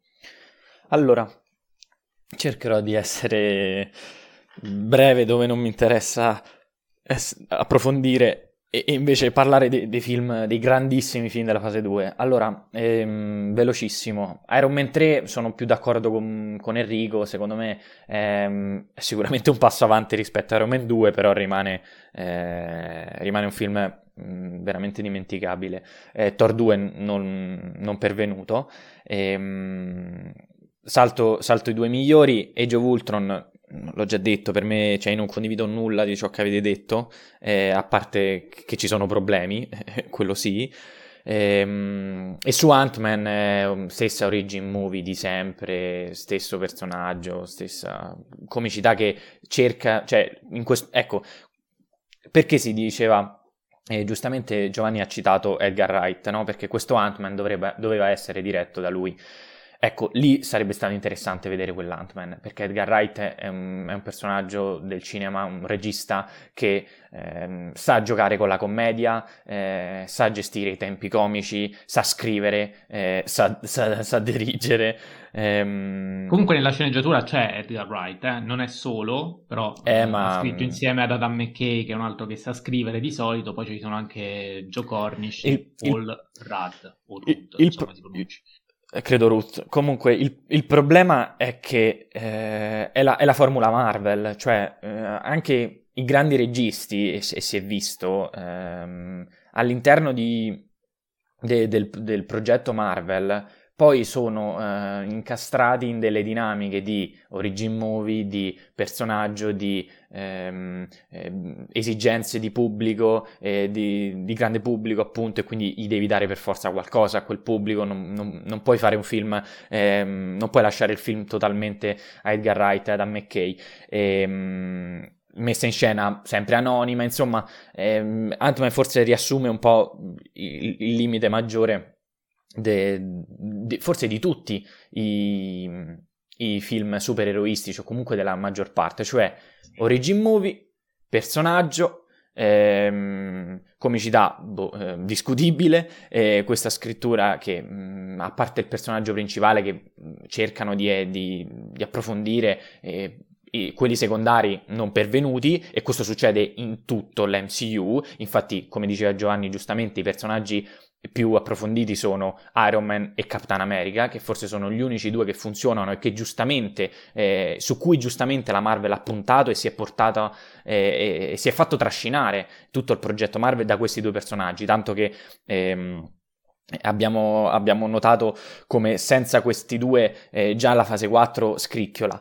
E, ehm, quindi Ant-Man è un po' questo. Poi invece io vorrei parlare dei due, dei due film più belli, forse dell'intero, boh, insieme a qualcos'altro, comunque due film bellissimi, che sono ehm, Captain America The Winter Soldier e Guardiani della Galassia 2. Nel primo caso si tratta di un, una space story... Non due. Scusami? Guardiani della Galassia, sì, sì, sì, sì, certo. Sì, sì, sì, certo. E, ehm, nel primo caso eh, è una space story ben costruita finalmente, un, qualcosa che, che, che non... Una piazza folla, vorrei anche vedere. Eh no, no, no, ma infatti, eh, ma qui fi- funzionano anche i tempi comici, eh, perché ad- addirittura approfondiscono quel personaggio che citava prima Giovanni, che, mh, mm, per cui essere un eroe è un fardello e quindi si, si gioca anche su questo, insomma, l- tutta la costruzione marveliana, la formula, riesce comunque a... Mh, ad essere coerente con questo tipo di storia, eh, una storia in cui finalmente c'è un personaggio secondario approfondito, cioè Fury, eh, che funziona, uh, forse anche più di Captain America, e, um, torna l'Idra, eh, però come torna? In versione moderna e quindi c'è il problema de- dell'internet, del, de- insomma del digitale eccetera, e, um, Robert Redford eh, fortunatamente sa-, sa recitare quindi e quel, quel, quel, nemico gli riesce, gli riesce abbastanza bene. Eh, Winter Soldier è forse il personaggio più debole del film, però i combattimenti suoi funzionano e quindi fanculo, è anche un film d'azione, va bene così. E, ehm, e quindi tra tutti e forse eh, nella fase 2 insieme a Guardiani della Galassia è sicuramente più interessante. E poi appunto eh, Guardiani della Galassia eh, James Gunn che eh, riesce a parodizzare il genere supereroistico secondo me a, all'interno di, di, questo stesso film prima di, di, del, dei Suicide Squad che, che abbiamo visto mh, eh, poche settimane fa e un film in cui finalmente, dopo Avengers, un altro film in cui la colonna sonora funziona, però qui non solo funziona a livello eh, cioè strettamente sonoro, ma funziona anche per caratterizz- caratterizzazione dei personaggi. E, um, um, diciamo tutto il contenuto pop eh, musica, della musica anni 80 ehm, contribuisce alla caratterizzazione di questi personaggi un po' reietti, un po' emarginati, che, eh, eh, perdenti, ecco, che si uniscono per... Mh, mm, eh, mm, per amore, per amicizia, eccetera, eh, per un bene, per un bene eh, più, più, più, alto. E, ehm, e quindi eh, forse forse, il, progetto Guardiani della Galassia, quindi compreso il 2, sono i film più, più belli e quindi questo dimostra che quando um, un progetto viene, viene, gestito da un regista che è in grado di, di saper girare o di scrivere entrambe le cose, eh, questa cosa si vede, si nota, e tanto che eh, cioè non è un caso che anche che detrattori che anche detrattori questo film piace eh, come Guardiana Galassia 2, è perché sono i migliori, cioè, questa, la, la, risposta è semplice. Ehm, e quindi dopo tutto questo, poi appunto ci sono gli altri due film eh, su cui ho, ho, già, cioè, ho, già, detto qualcosa, quindi una, una fase 2, riassumendo, una fase 2 che ha degli altissimi e dei bassissimi. Il sinonimo della parabola per me è azzeccatissimo. Comunque sì, sappi vai, vai. che fanculo è un film d'azione, quindi va bene così, detto da te, insomma, scricchiolano un poco, eh. La, sappi che te la ritorcerai contro, la ritorcerò contro a vita proprio. No, non, capi- non capisco, però va bene. Eh, insomma, non è che sei proprio Ho un detto... fan del cinema d'azione. No, Comunque... non sono un fan dell'azione, Vabbè. ma nel momento in cui un personaggio come Winter Soldier, secondo me un po' con una storia un po' debole, però ehm, partecipa a delle scene d'azione girate bene, me ne frego, pa- ci passo anche sopra ehm, al personaggio perché so che comunque ha una valenza anche artistica, stilistica e visiva. Perché non finiamo mai, no, però no, no, certo, certo. se fai questo ragionamento, allora ad Avengers il primo non dai 3 stelle, gli dai di più di 3 stelle, perdonami, eh, cioè, detto francamente, l'azione di Avengers è la migliore di tutto l'MCU insieme a Eternals. Non sono Poi subito dopo ci sta Winter Soldier. Eternals vedremo, sono curioso di vederlo questo Eternals che Enrico pare amare particolarmente. Io su The Winter Soldier sono d'accordo con quello che avete detto voi, è sicuramente tra i migliori prodotti della Marvel e qui uh, si gioca benissimo con la geopolitica, cosa che per esempio non riuscirà um, in Civil War dove ci sarà proprio il disastro di questo, cioè Civil War andrà a vanificare tutto il buono fatto in The Winter Soldier sul piano geopolitico perché qui l'Hydra riesce ad inserirsi in questo tipo di contesto eh, in modo, per, per carità, eh, fantastico, ma eh, fantastico nel senso di eh, inverosimile, ma comunque credibile nell'ambito eh, del, del, Marvel Cinematic Universe e, ehm, e, anche il discorso sui big data a cui accennava Jacopo sicuramente è, comunque attuale nel, nel 2014 lo era, eh, era quasi avanguardistico, eh, anche se già qualcosa era emerso e quindi la Marvel qui è brava a captare il messaggio e a riproporlo um, nel film. Sui Guardiani della Galassia magari facciamo un giro apposito, uh, parlando sia del primo che del secondo, visto che sono quelli uh, generalmente più apprezzati, più apprezzati anche da noi, e quindi cerchiamo di capire il lavoro di James Gunn all'interno del Marvel Cinematic Universe, perché forse lui è il primo a dare un'impronta veramente autoriale a dei film della Marvel, o meglio del Marvel Cinematic Universe. Um, cosa che fino a quel momento sembrava uh, impossibile, ma che abbiamo visto essere assolutamente plausibile e anzi uh, perseguibile, visto che poi la cosa è stata anche in qualche modo uh, cavalcata. ripresa, cavalcata anche da altri, o almeno ci hanno provato. Poi vediamo in che termini, in che modi ci sono riusciti oppure no. La Warner ha capito e ha scopiazzato, giustamente. Comunque, ma anche all'interno della stessa, dello stesso Marvel Cinematic Universe, secondo me, eh, penso già la scelta di, di, affidare il film di Thor a, a Waititi che prova a rifare un po' la stessa cosa e secondo me ci riesce addirittura meglio, ma comunque ehm, senza Gunn probabilmente il film sarebbe stato lo stesso perché è Gunn che ha dimostrato questa, questa possibilità di conciliare componente autoriale e componente commerciale anche all'interno del Marvel Cinematic Universe. Sei d'accordo Giovanni?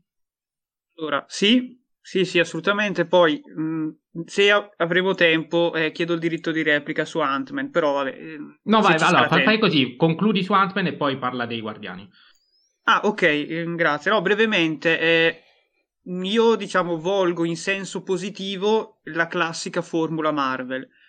A livello sempre, e io insisto su questo, di caratterizzazione del personaggio perché la narrazione, le, l'azione, eccetera, è tutto molto semplice. Quello che deve rimanere in mente di questo film sono i personaggi. E Scott Lang rappresenta un, un uomo, una persona che, che, ca- che cade, ma deve avere la forza di rialzarsi. Una persona che ha sbagliato nella sua vita, un padre assente, quindi qui abbiamo due figure paterne complicate, due, due, figure paterne mancanti per motivi diversi. Uno perché ha sbagliato nella sua vita e giustamente ha pagato il conto con la giustizia e che deve rimediare assolutamente. E poi abbiamo un altro padre che è Hank Pym, che a causa del suo senso di colpa eh, imprigiona in un senso di protezione eh, sua figlia, allontanandola per evitare di eh, di soffrire, di coinvolgere, di metterla in pericolo, ma in realtà eh, ottiene l'effetto contrario. E comunque questa storia eh, me piace come sia un, anche Scott Lang la, figura, la sua figura che può essere semplice, no? quasi vuol dire un uomo normale, eppure eh, sarà molto importante anche da questo punto di vista, per, anche per ricucire il rapporto tra Hank e Hope. E poi secondo me è fondamentale che la storia di Ant-Man venga circoscritta nel loro ambiente. Perché gli errori di Iron Man 3 Thor The Dark World, tra i tantissimi, quali sono stati? Che gli eventi erano troppo grossi, troppo apocalittici e dopo il primo Avengers questo non lo puoi fare perché poi scatta la classica domanda e ma gli altri dove sono?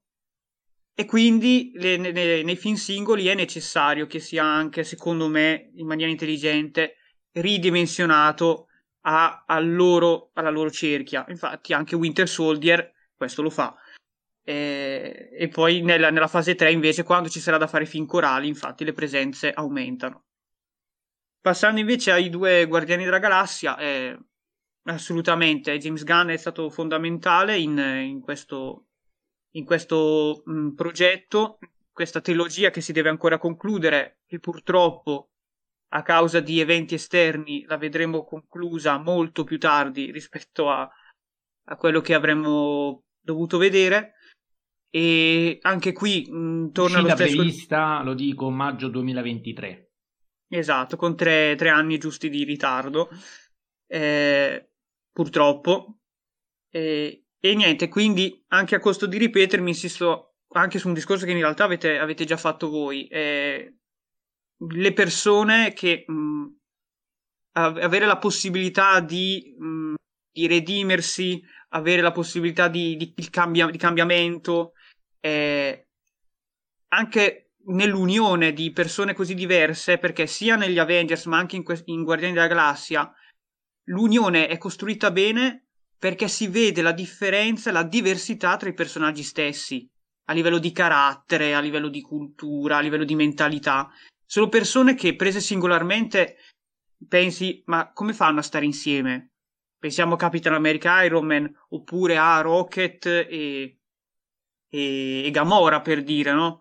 Eccetera. Eppure eh, lì l'essenza, l'essenza dell'eroe si mette davanti il bene superiore, di, il bene della comunità, dell'universo prima del proprio, cosa che fanno i guardiani, che prima non erano mai abituati a fare perché i Ravagers erano dei pirati che pensavano solo loro stessi, Rocket e Groot erano dei cacciatori di taglie, invece qui imparano a eh, mh, mm, appunto a cosa significa e che forse e, e, forse anche una cosa positiva è più di quello che pensavano nel pensare agli altri, diciamo, mettere, a, a mettersi al servizio eh, insomma, de, dell'universo, comunque de, eh, della comunità.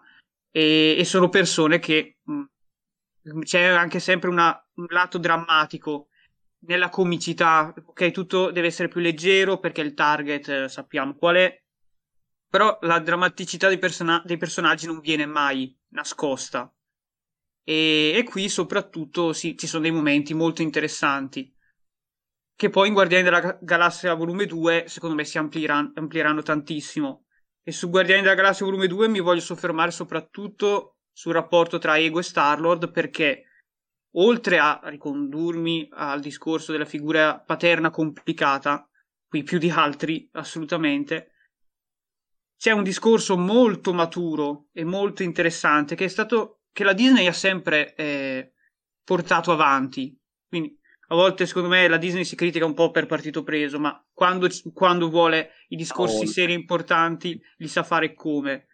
Perché eh, se vi ricordate, eh, andando indietro eh, un po' eh, nel, nel, tempo, Hercules, mi riferisco al classico Disney, quando è sul punto di, eh, di entrare nell'Olimpo, ha ottenuto quello che ha sempre voluto, lui rinuncia alla sua divinità.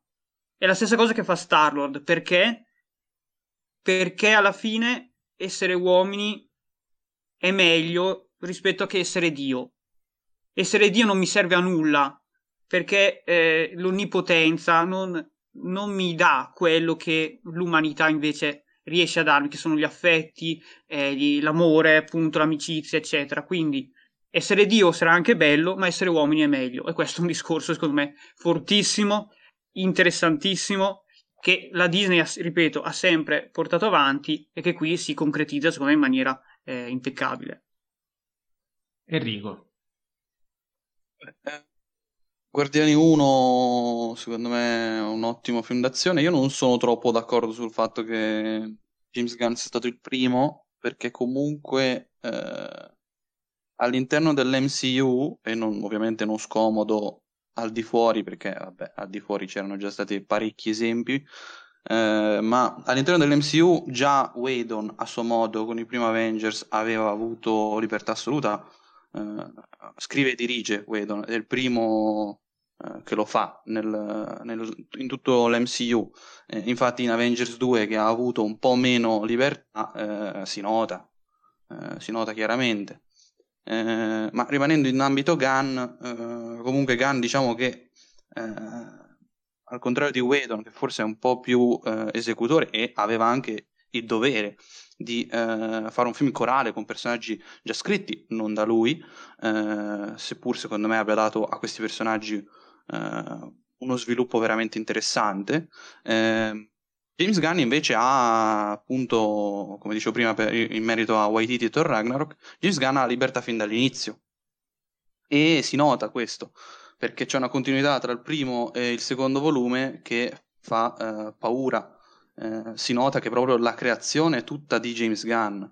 Eh, e eh, secondo me il vero problema di Guardiani della Galassia 1 eh, è Ronan, che è un personaggio mm, abbastanza semplice, eh, poco sviluppato, tra l'altro viene dopo Winter Soldier, quindi insomma si nota che c'è un calo netto dal punto di vista dell'idea del villain, eh, però eh, io non sono d'accordo con Niola quando dice che eh, l'unico eh, frame eh, imprescindibile del Marvel Cinematic Universe sia eh, Marvel Assembly, no?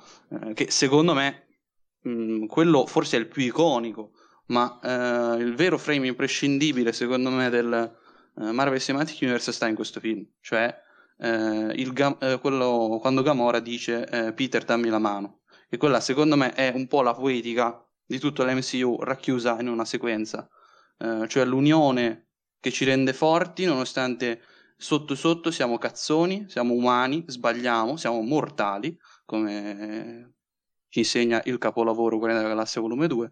Eh, e qui quindi mi collego a Guardiani della Galassia volume 2 che secondo me è un vero e proprio capolavoro, nel senso proprio eh, popolare del termine. È un film che mh, davvero ogni aspetto, ogni idea, ogni cosa eh, rasenta la perfezione.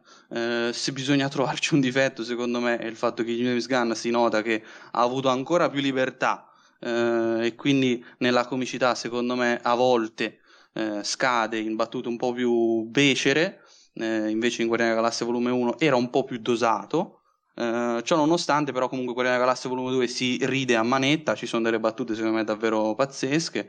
Uh, e poi c'è a, appunto due elementi um, che aveva già citato prima diverse volte eh, Giovanni, cioè eh, l'elemento della figura paterna. Ego è il miglior villain del Marvel Cinematic Universe, secondo il mio modesto parere, eh, perché è uno che davvero dà un'opzione eh, credibile e per certi versi viene da dire, mh, mm, non dico giusta, però eh, molto più sensata. Cioè, trovo, mh, mm, e qui anticipo la questione Thanos, trovo che molti villain del Marvel Cinematic Universe siano intelligenti, ma poi alla fine, cioè, eh, concretizzano la loro intelligenza in un atto veramente deficiente che non rende giustizia eh, alla loro intelligenza. Invece Ego non lo fa questa cosa. Eh, lui crede nell'immortalità eh, e invece eh, quello scemo, idiota, eh, coglione di eh, Star-Lord non ci crede. E, e, infatti dice che male c'è nell'essere mortali.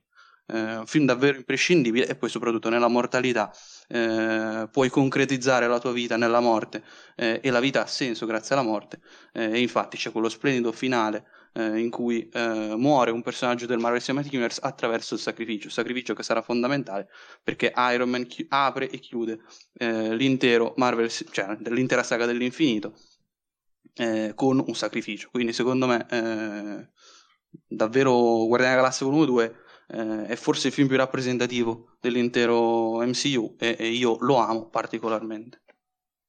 Jacopo. Ma non, non, non, mi ripeto, io la penso eh, come, come, Enrico sostanzialmente. Mm, forse sì, forse Ego è veramente il miglior villain, il miglior villain di, di, tutto, di tutto il, um, il, percorso MCU. E, um, dico soltanto due cose su Guardiani della Galassia 1 e 2, e non ripeto il fatto di colonna sonora, eccetera, tutte quelle cose che, che, ho, già, che ho già detto. Però ecco altre due eh, due qualità. Uno è che non si prende sul serio, e per me è fondamentale questa cosa perché cioè, si rend- cioè, Gunn si rende conto di cosa sta girando, e comunque un film che appartiene a un ciclo eh, di film, a una saga ehm, che sempre di supereroi in, in tuta eh, cioè, quello, quello, rappresenta insomma dei, dei supereroi che ne, nelle loro tutine combattono eh, il cattivo di turno. Ecco, qui c'è un dramma, per forse per la prima volta in Guardiani della Galassia, nel 2 soprattutto, eh, perché è vero che mh, mm, purtroppo il villain del primo è più debole e, mh, mm, e quindi il non prendersi sul serio eh, accentuando quella comicità che se in, negli altri film diventa soltanto una linea comica secondaria, eh, spesso puerile, non va bene. Qui invece gioca su questa comicità e sì, forse a volte esagera, eh, tanto che poi in progetti in cui eh, i produttori nemmeno ci sono, come The Suicide Squad, si vede che eh, la cosa no, non funziona così tanto. Invece in Guardiana Galassia 1 e 2 mh, c'è sempre una struttura Marvel ben precisa, con l'estro di Gunn si crea veramente un, un, un miscuglio di, eh, di, idee, di spunti registici e narrativi incredibili. E qui arrivo, lo spunto registico, ecco, la cura estetica di ogni inquadratura in questi due film è eh, qualcosa di magistrale e mh, penso mh, unico nel, nel, panorama Marvel. E, mh, secondo me bastano soltanto le prime due scene di entrambi i film, la seconda soprattutto, eh, cioè del secondo film, in cui è sempre in primo piano eh, Groot e dietro c'è la baraonda più totale. E, ehm, quindi ne- nemmeno a parlare di come lui eh, in, tu- in, tutta quella scena iniziale usa gli effetti speciali ma poi non lo fa vedere al pubblico perché tutta quella scena dietro è comunque girata e pensata però poi la mette in sottofondo eh, in, in, alcune inquadrature sfocata quindi eh, c'è, c'è, proprio un'idea di cinema che, eh, come dicevo prima, quasi stona rispetto a tutto, a tutto il resto. E, e, quindi sì, probabilmente sono, sono il miglior prodotto Marvel eh, di, di, di, tutto, di tutti e 23 film.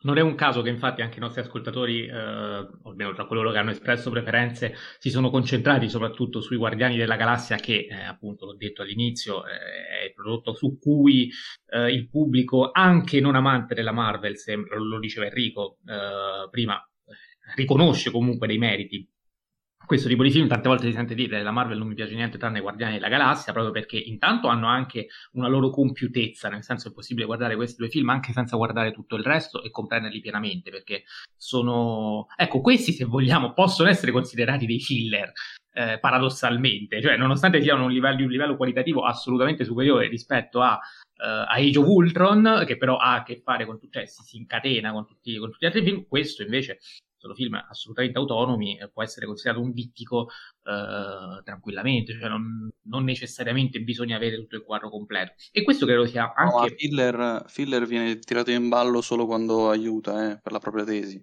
No, no, no, vabbè. Eh, è sempre così.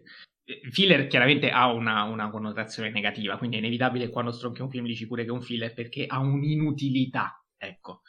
Diciamo che qui c'è un'inutilità rispetto al resto della saga che però è, quasi un'arma di forza, visto che appunto riesce comunque a rendersi fruibile a chiunque.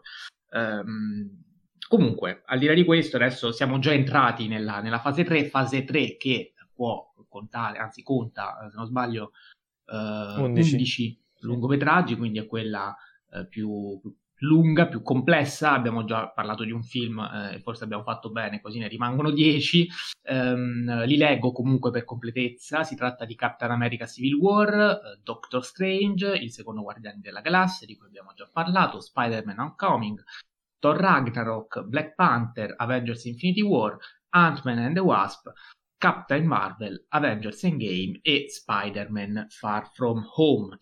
Eh, 11 film, sono tanti e anche qui inevitabilmente alti e bassi. Uh, chiedo a Giovanni se riesce a fare un discorso più completo sulla fase 3, comunque uh, di, di, chiusura, ma poi piano piano comunque andremo a parlare, come abbiamo fatto fino adesso, dei film comunque più rilevanti che ci fanno più discutere. Ehm, quali sono le novità, quali sono i punti di debolezza, i punti di forza, spazia come ti pare Giovanni. Allora, i punti di forza secondo me è... parto dalla fine, come si conclude, perché io penso che mh, mm, i punti importanti focali di una saga in generale siano l'inizio, perché se sbagli l'inizio non puoi più andare avanti, e la fine, perché se sbagli la fine verrai additato per sempre eh, di averla sbagliata come sta succedendo. Game of Thrones. Sì. Game of Thrones Docet. Lo stavo per dire, ecco, mi hai anticipato. Esattamente, devo fare proprio quell'esempio. E quindi parto da questo discorso perché io mh, da, da questa conclusione mi sono sentito appagato.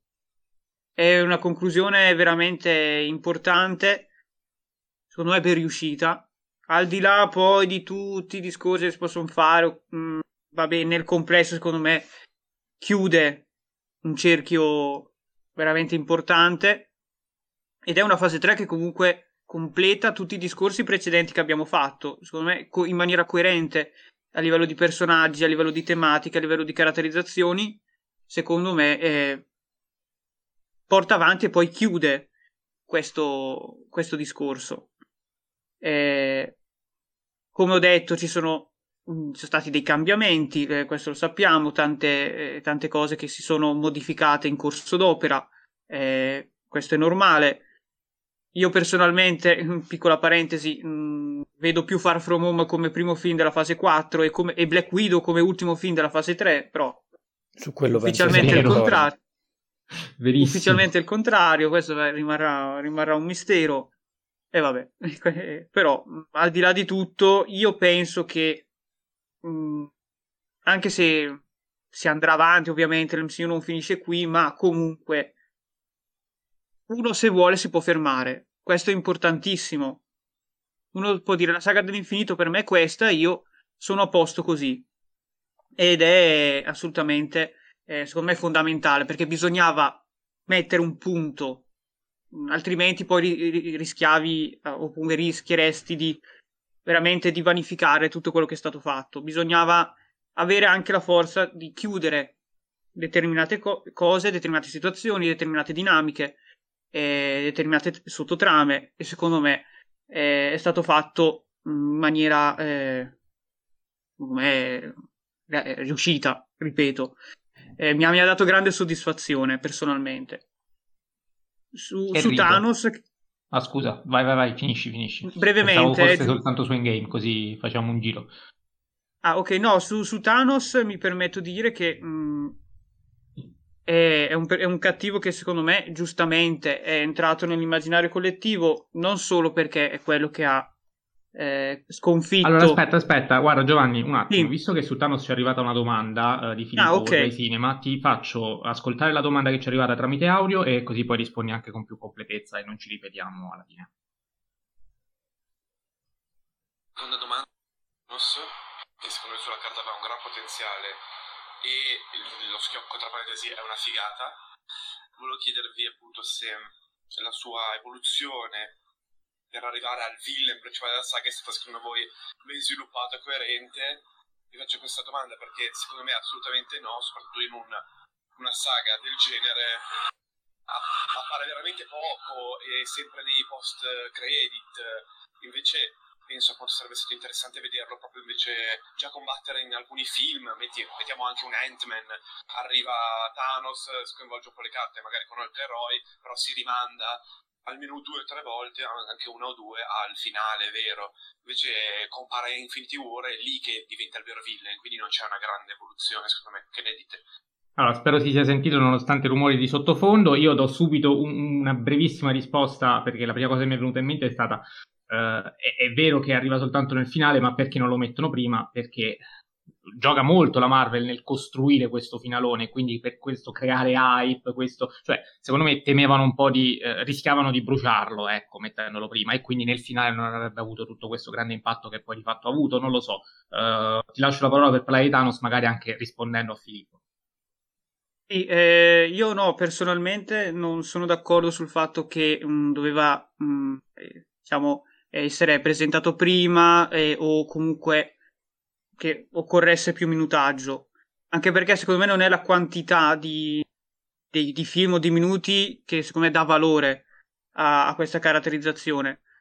No, Thanos va benissimo così per quanto mi riguarda, perché interviene nel, al momento giusto, cioè quando la Terra è sguarnita, quando gli eroi sono divisi, quando gli Avengers non ci sono più e ed è un cattivo che innanzitutto vuole rimediare al suo fallimento de- del suo pianeta della distruzione di Titano e, e ripeto mette in crisi comunque eh, con, con, la sua forma Mentis perché diciamoci la verità è un discorso molto interessante quasi, quasi condivisibile mm, no, però. in molte critiche che ho sentito eh, ma doveva aumentare le risorse eccetera allora il piano di Thanos a livello diciamo eh, molto calcolato eh, è un personaggio estremamente intelligente capisce cioè aumentare le risorse significa aumentare anche i rifiuti che poi si generano nel consumare determinate risorse quindi il pianeta non ne giova tutt'altro certo i suoi sono metodi estremi, drastici, sbagliati, ovviamente. Quello che rende un cattivo sono sempre i mezzi. Però a livello di, di mentalità, eh, o comunque vuole mettere in, eh, sul piatto un tema di cui non si può più, eh, che non si può più rimandare. E tra l'altro dal suo punto di vista pensa anche di fare un favore, perché lui vuole evitare che tutti gli altri pianeti subiscano quello che il suo ha subito. Quindi il suo, lo dice, è un atto di pietà, lui vuole fare un favore addirittura, no?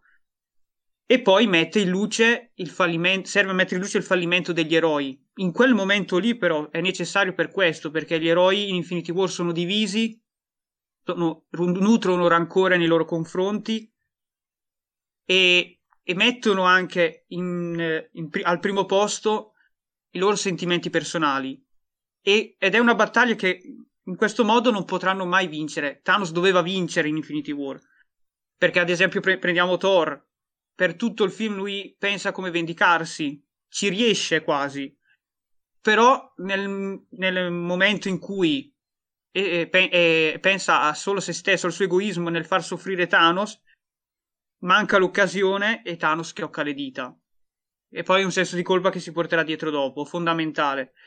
E così anche, anche Star-Lord quando reagisce in quel modo, quando scopre che Gamora è morta. Secondo me quella lì è una scena molto importante che secondo me, eh, soprattutto all'inizio, a una, a una, prima visione, può essere giudicato in maniera un po' eh, approssimativa. Per, quest- per, lo stesso discorso. Guarda caso, quando gli eroi si sono uniti, hanno, sono riusciti ad imprigionare Thanos. Poi, quando invece manca l'unità, manca il, il bene comune, e pensa soltanto allo sfogo di un suo sentimento personale, Thanos riesce a ritornare in vantaggio. E quindi è, è questo che, che rende il personaggio fondamentale, importante e occorreva un cattivo di questa caratura, di questa potenza, di questa forza anche mentale per far sì che poi gli eroi mettessero da parte le loro differenze, i loro rancori, il loro dolore per eh, ritornare a vincere, ecco. Sentivo Jacopo mormorare del dissenso. no, no, no. Ovvio, figuriamo. Vai, no. vai, vai, argomenta. No, non, non, a me non sembra così, così tanto valido come, come villain. Eh, Thanos eh, po- poteva essere, secondo me, poteva essere. Mi lego a quello detto, mm, a ciò che ha detto Filippo, perché abbiamo parlato in privato qualche settimana fa del, dello schiocco di dita. E, mm, e se, cioè, concettualmente è molto figo lo, lo schiocco di dita. Il problema, secondo me, è che è messo in scena in maniera eh, un, po', un, po', blanda, un po', un po sciatta. E, e, peccato perché poteva essere davvero qualcosa di, di, di, di fantastico. E, ehm, e, poi Filippo, eh, no, ci tengo perché Enrico eh, ha scritto tra noi nella nostra chat dissing affrusciante nel momento in cui ha detto che il, um, lo, scocco di dita, lo scocco di dita um, funziona il problema è che lo stesso Filippo poi mi, mi, mi ha più volte ripetuto che ehm, ha ragione Frusciante quando dice che usano due volte una forma retorica per rendere questo gesto che però poi diventa più stupido perché spesso dicono ti può uccidere così con uno schiocco di dita e, ehm, e veramente di, diventa... Realtà, però scusate, e quando vengono, viene detta la frase, io l'ho rivisto quando? Quando l'ho visto? Ieri, ieri, eh, sì, ieri. ieri ehm, l'ho rivisto ovviamente. Io ci ho fatto particolare attenzione e quando viene detto, viene detto con una serietà, cioè che ti può, può ammazzare un mezzo universo con uno schiocco di dita e fanno pure il gesto. Vabbè, è serio perché, no, viene detto con una perché serietà, è un dramma. Non è che, no, ma viene detto con una serietà tale che non sembra una figura retorica. Cioè sembra veramente una cosa letterale. cioè questo sto dicendo. Boh. Eh, e poi soprattutto, scusate, eh, però, spettatori, cioè, Frusciante è un cinefilo che ha visto decine di migliaia di film. Cioè, scusatemi, eh. Ma se c'ha un guanto, cazzo, quindi un guante in teoria cosa fa? Lo metti nella mano e si parla di schiocco di dita e le gemme sono nel guanto. Magari non è una figura retorica, ma si sta dicendo per davvero. Cioè, ma infatti l'errore... È questo, questa cosa, secondo me non è sbagliata che si usi la figura retorica. Cioè... No, l'errore secondo me è, è, dirlo, perché aveva molto più effetto ehm, lo schiocco di dita e poi il buio, come, come è successo, però senza l'anticipazione. Cioè, da, da, un effetto anche di sorpresa che, vabbè, comunque, a prescindere dallo schiocco di dita, ehm, la fase 3 in generale ehm, è, è, distinta soprattutto da questi ultimi, cioè non sono gli ultimi in ordine, ma que- gli ultimi due film degli Avengers, ovvero Infinity War e, ed Endgame. Ehm, in Infinity War si, si, si, fa secondo me un discorso forse più interessante, perché per la prima volta vince un cattivo, anche se in realtà... Ehm, già, cioè, è, è, già tutto costruito e, e si vede purtroppo. E, ehm, poi in Endgame, secondo me, eh, che è il vero finale, quando dice Giovanni che nel finale si deve, si deve puntare perché... Eh, e su quello sono d'accordo, cioè è giusto secondo me tenere Thanos da parte fino all'ultimo eh, costruendolo man mano con dei puzzle, lo, lo, lo, lo fanno intravedere nel primo Avengers, eh, poi qualche, qualche visione do- dopo, insomma, e, e, poi soltanto alla fine in Infinite War, soprattutto, che è un film quasi origin movie di Thanos praticamente, ehm, in cui ehm, entra a far parte di, proprio de- dell'universo a tutti gli effetti. E, ehm, e, secondo me funziona, questa è una scelta che funziona e secondo me i numeri parlano anche chiaro. Um, oggettivamente è un personaggio che con tutti i suoi difetti ehm, è riuscito a catalizzare, soprattutto anche per quelle motivazioni che secondo Giovanni sono condivisibili, secondo me totalmente no, però ehm, un, comunque un cattivo più più credibile degli altri, siccome ehm, ab- abbiamo avuto fino, cioè, fino, a quasi al diciannovesimo, diciottesimo film, eh, a parte Ego ehm, e l'Idra in Captain, in Captain America Winter Soldier, dei villain piuttosto sciatti, arriviamo al punto in cui Thanos viene costruito un pochino di più, ci sembra di, di assistere... Loki? Scusa? Loki? Loki nel primo Avengers, sì, ma non, non, non, non me lo mi ecco, ricordo. Loki possiamo parlare di grande peccato. Esatto, sono d'accordo. Dai, o- occasione sprecata su Loki, su quello, su quello, sono d'accordo. Finisco e poi magari ne parliamo. Ehm, quindi Thanos, secondo me, ci sembra ancora più, eh, ancor più affascinante eh, perché per la media di tutti gli altri risulta, risulta soltanto più, più, più, approfondito, tutto qui. Ehm, poi vabbè, lascio la parola così poi sulla fase 3 in generale ne, ne parliamo bene che ci siamo, abbiamo approfondito soltanto questo. Secondo me ci sono dei film o comunque dei progetti da quantomeno citare, cioè gli Spider-Man per esempio, secondo me un discorsetto va fatto. E adesso anche su Ragnarok sicuramente ci soffermeremo. Bravo, bravo, e, sì. Ehm, lascio la parola a Enrico per appunto parlare di fase 3 nel senso conclusione, quindi di, eh. di, delle prime tre fasi, ovvero uh, Avengers Infinity War, Avengers Endgame, se vogliamo anche Captain Marvel che è, secondo me è molto, molto astuto nel, nel, nell'avvicinare il pubblico al, alla, alla, conclusione, visto che è il film che precede Endgame. Eh, dicevamo io e Jacopo uh, Loki, nemico sprecato, poi Giovanni può, può anche aggiungersi, occasione sprecata. Eh, Enrico, concludi al riguardo e poi ti lascio la parola. Allora, mh, mm, perdonatemi se non entro subito, poi ci arrivo, eh. però voglio fare un attimo una forzatura di quelle che Jacopo so già che mi sclererà senza dire nulla e non mi interromperà, grazie, eh, ma giustamente lo so che lo farò incazzare come una bestia.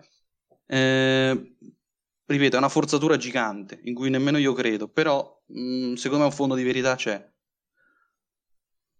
In Civil War che molti giustamente per certi versi definiscono Avengers 2.5, in Civil War gli eroi si dividono.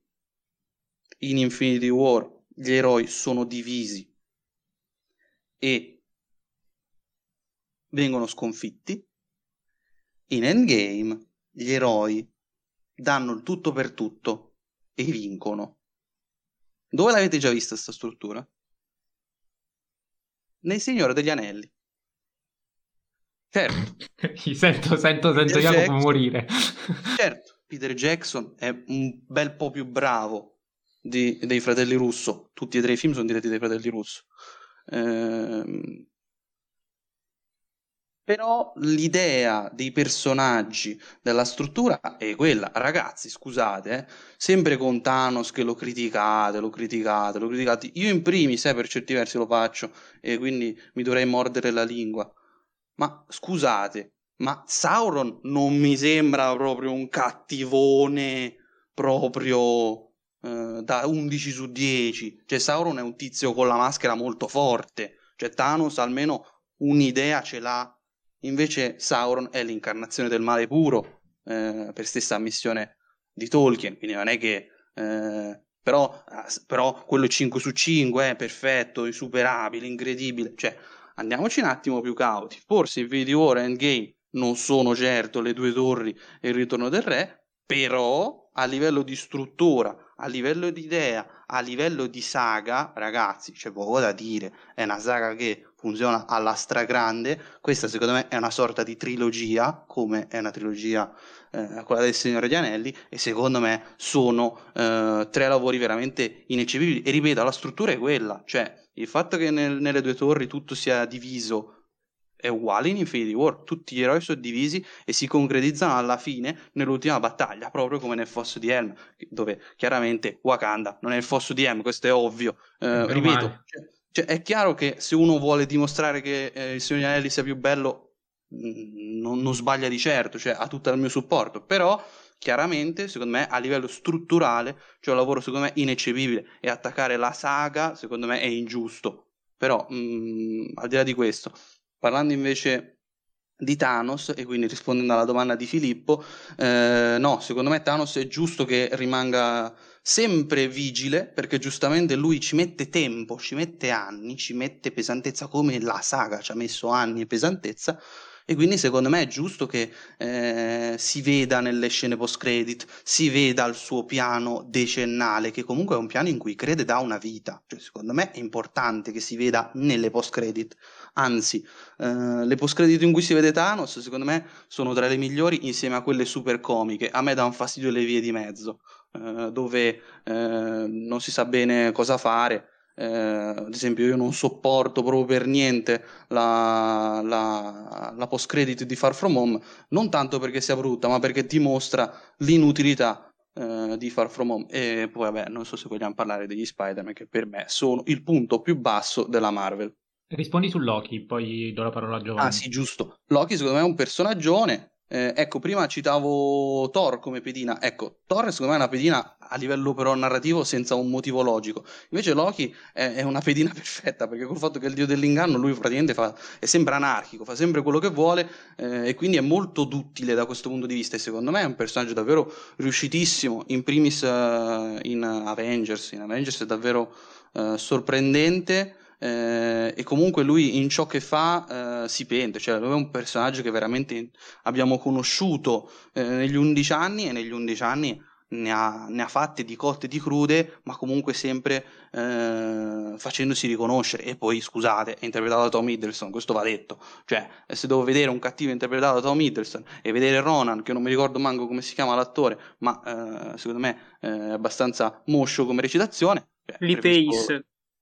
Grazie, preferisco 100.000 volte, eh, 100.000 volte Loki interpretato da Tom Hiddleston. Giovanni su Loki e poi facciamo parlare di nuovo Filippo con le sue domande.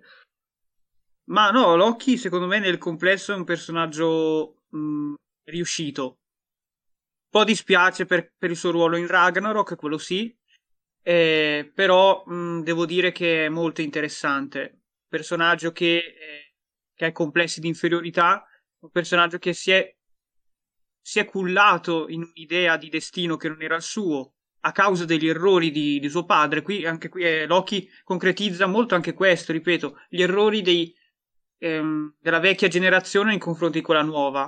Perché comunque Odino ne, nei suoi confronti ha avuto un atteggiamento particolare che si è rivelato dannoso. Quindi è, lui è frutto un, di, un, di un errore, come lo sarà Hela, ad esempio.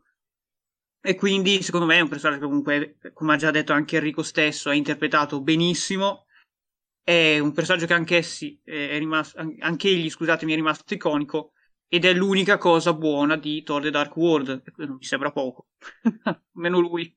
Questo è vero, questo è assolutamente vero. Ehm, eh, torno a dare virtualmente la parola a Filippo perché lui ci ha fatto ehm, una domanda su eh, American Civil War e quindi la faccio partire e così parliamo anche, so, rispondendogli di questo film. Terza e ultima domanda su Civil War, volevo chiedervi se il fatto che sia palesemente un pretesto per far picchiare tutti, ma anche sin da da come l'hanno impostato a livello di marketing, eccetera, eh, ve l'ha fatto piacere di più, ve l'ha fatto piacere di più, oppure è un aggravante, per, soprattutto come partiva con tutto un discorso politico sulla figura del supereroe che poi va non solo in vacca con, secondo me, eh, con eh, la, la, guerra alla, alla, a un stile videogioco, ma anche poi con quel piano assurdo e ridicolo eh, a, a, cui non si, può, non si può credere assolutamente. Allora, sono contento di questa domanda, così almeno appunto abbiamo modo anche di approfondire ulteriormente il discorso Civil War. Perché? Perché intanto la, la, la provocazione di Enrico io la capisco perfettamente, anzi l'apprezzo molto perché eh, lo spirito mi è parso di capire, eh, poi correggimi se sbaglio, cioè va bene attaccare eh, Civil War, Infinity War, Endgame perché hanno mille mille difetti, però non va bene tanto attaccarli per la struttura perché la struttura è la stessa di tantissime saghe, tra cui anche il Signore degli Anelli, giusto? Assolutamente, e aggiungo mh, la questione che, ripeto, secondo me le critiche a Thanos la maggior parte sono pretestuose, cioè eh, vedo due pesi, due misure, cioè a Sauron io non ho mai sentito queste cose, anzi spesso Sauron non viene nominato nelle recensioni, nelle analisi, No, no, no, è vero, è vero. eccetera, quindi cioè, di cosa L'avevi stiamo detto in modo parlando? molto chiaro, però ecco, diciamo che a livello di provocazione funziona proprio per far capire questo, cioè attacchiamo i film non tanto per la struttura, perché sennò dovremmo attaccarne anche altri che eh, sono intangibili, ehm, però per altre cose, ecco, secondo me Civil War è attaccabilissimo per tante cose, tra cui quelle che diceva per esempio Filippo nel- nella sua domanda, sono d'accordo con lui, è sicuramente un pretesto per far picchiare tutti quanti e per far divertire un po' tutti, insomma, mettere uno contro l'altro anche eh, così eh, per, per creare un po' di zizzania per quanto funzionale a quel tipo di struttura e a quel tipo di conclusione perché la divisione da qualche parte deve nascere a me eh, fa, ehm, lascia particolarmente interdetto questo film, lo dicevo prima, rispetto sempre a The Winter Soldier proprio per il modo in cui viene utilizzato il contesto geopolitico, che qui viene proprio mandato eh, in malora, nel senso c'è una pretesa di serietà, perché vengono messe in mezzo le Nazioni Unite con gli accordi di Sokovia e tutto il resto, quindi una sorta di verosimiglianza del tutto che però poi, eh, secondo me, crolla quando... eh, si verificano uh, determinate cose, cioè uh, il problema qual è fondamentalmente? Co- co- cosa nasce a monte? Cosa divide questi Avengers? Il fatto che le Nazioni Unite vogliano mettere sotto controllo la loro autonomia, sono a tutti gli effetti delle armi uh, letali, distruttive, e quindi le Nazioni Unite, una certa, anzi, forse diciamo dopo anche un bel po' di ritardo, perché passati quattro anni dal, dalla prima volta che sono apparsi ufficialmente le Avengers al mondo a New York nel 2012 con eh, appunto il primo film sugli Avengers di, di Whedon. Ehm, dopo quattro anni le Nazioni Unite dicono, sapete, ci siamo anche noi, magari eh, non va tanto bene che voi facciate un po' quello che vi pare, ecco. E quindi eh, fin qua cornice, credibile anche, ok.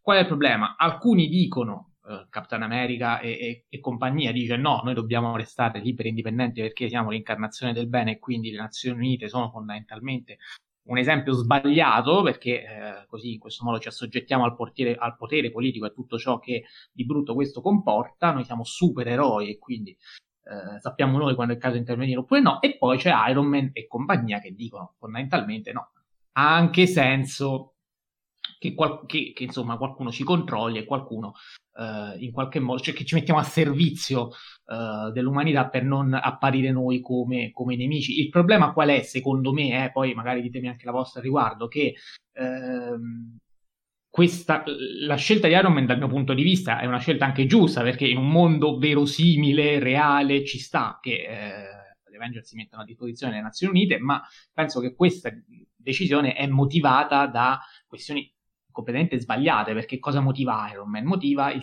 lo motiva il senso di colpa verso le vittime innocenti. Noi vediamo sempre un Iron Man costantemente tormentato da questo senso di colpa, lo avevamo visto già uh, in, in, Age of Ultron, in quello, in quello, spoiler della fase 3 che connoterà questo personaggio, però ecco, eh, eh, in realtà il motivo dovrebbe essere un altro, cioè dovrebbe essere per l'appunto un motivo razionale di disponibilità, di mettersi a disposizione dell'essere dell'umanità nella sua organizzazione massima, che comunque ha dei problemi perché non ha un potere coercitivo, non ha tutta una serie di, ehm, di potere decisionale, perché anche quando l'ONU, insomma, tu non rispetti le decisioni dell'ONU, non è che c'è qualcuno che può farti qualcosa, ecco, e, e questo è, chiaramente entriamo nell'ambito del diritto internazionale e non ne usciamo più, però questo per dire che cosa? Che sono secondo me entrati in un discorso molto complesso, molto complicato, che hanno semplificato in modo eccessivo e ridotto al classico eh, scontro tra supereroi di chi vuole fare una cosa, chi vuole farne un'altra e tra tutti i pretesti hanno preso secondo me quello un pochino più scomodo e difficile da approfondire e poi si è arrivati appunto alla sorta di, Lord, di Royal Rumble finale,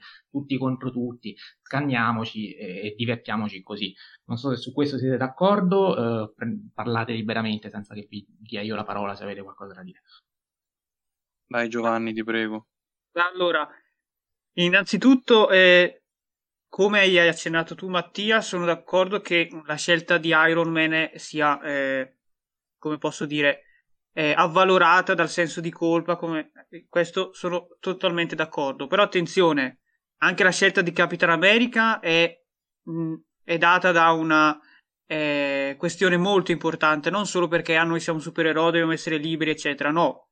Cioè, Steve Rogers è profondamente deluso dal sistema dopo gli eventi di Winter Soldier. Steve Rogers non si fida più e questo è importante perché eh, ormai chi dice di eh, fare del bene non lo fa, no? Soprattutto il sistema. Quindi che lui ha sempre protetto lo ha tradito e quindi lui non ha alcuna intenzione di eh, affidarsi a, eh, a un potere che cambia in base ai propri interessi. Quindi è una sono due tesi, sia quelle di Iron Man che quelle di eh, Capitan America, molto interessanti. Però una cosa che il film fa, e questo mm, secondo me piacerà a Enrico, è che si schiera. Loro ti dicono. Infatti, il mi piace. Infatti, perché comunque la, eh, la parte, diciamo, la fazione di Steve ne risulta vincitrice. Perché, guarda caso, non solo in questo film, ma anche in seguito, chi, chi firmerà si pentirà chi, chi prima, chi dopo. E forse Tony è stato proprio il primo a pentirsi, perché guarda caso, quando viene fuori la verità, che in realtà eh, Bucky Barnes è stato semplicemente incastrato, eh, però non, eh, la verità non, non, serve, perché alla fine non viene nemmeno ascoltato. Non, a loro la verità non interessa il sistema, il sistema in, incarnato nel generale Ross, ma in realtà invece e, e conta l'apparenza, no, il soldato d'inverno deve essere eliminato, deve essere catturato, chi se ne frega se è stato lui o meno. Quindi in realtà questa, questo controllo è sempre viziato da, da qualcosa, da, dagli interessi personali delle persone. Quindi tut, questa soluzione che sembra apparentemente la più logica, però in realtà si scopre che ehm, tut, eh, non, è, non è alla fine funzionale come, come lo stesso Tony aveva sperato, perché comunque c'è sempre questo discorso, soprattutto post 11 settembre, in cui la protezione e prigionia si confondono. Cioè c'è una linea sottile che viene sempre di meno, che è giusto per carità, in nome della sicurezza, tutti vogliamo sicurezza, però mh, mm, comunque attenzione a, eh, a non far sì che chi ci deve proteggere confini nel, nell'usare determinate nell'usare il proprio potere per i propri interessi, per salvaguardare il, loro, il loro comodo. Poi sul, sul, fatto del piano del barone Zemo, francamente, mh, mm, se, va bene, nel senso, voglio dire, eh, mettono già in preventivo che lui sia un mastermind, cioè che sia una mente superiore. Quindi non tutti possono farlo. Lui lo dice, io ho pazienza e competenza.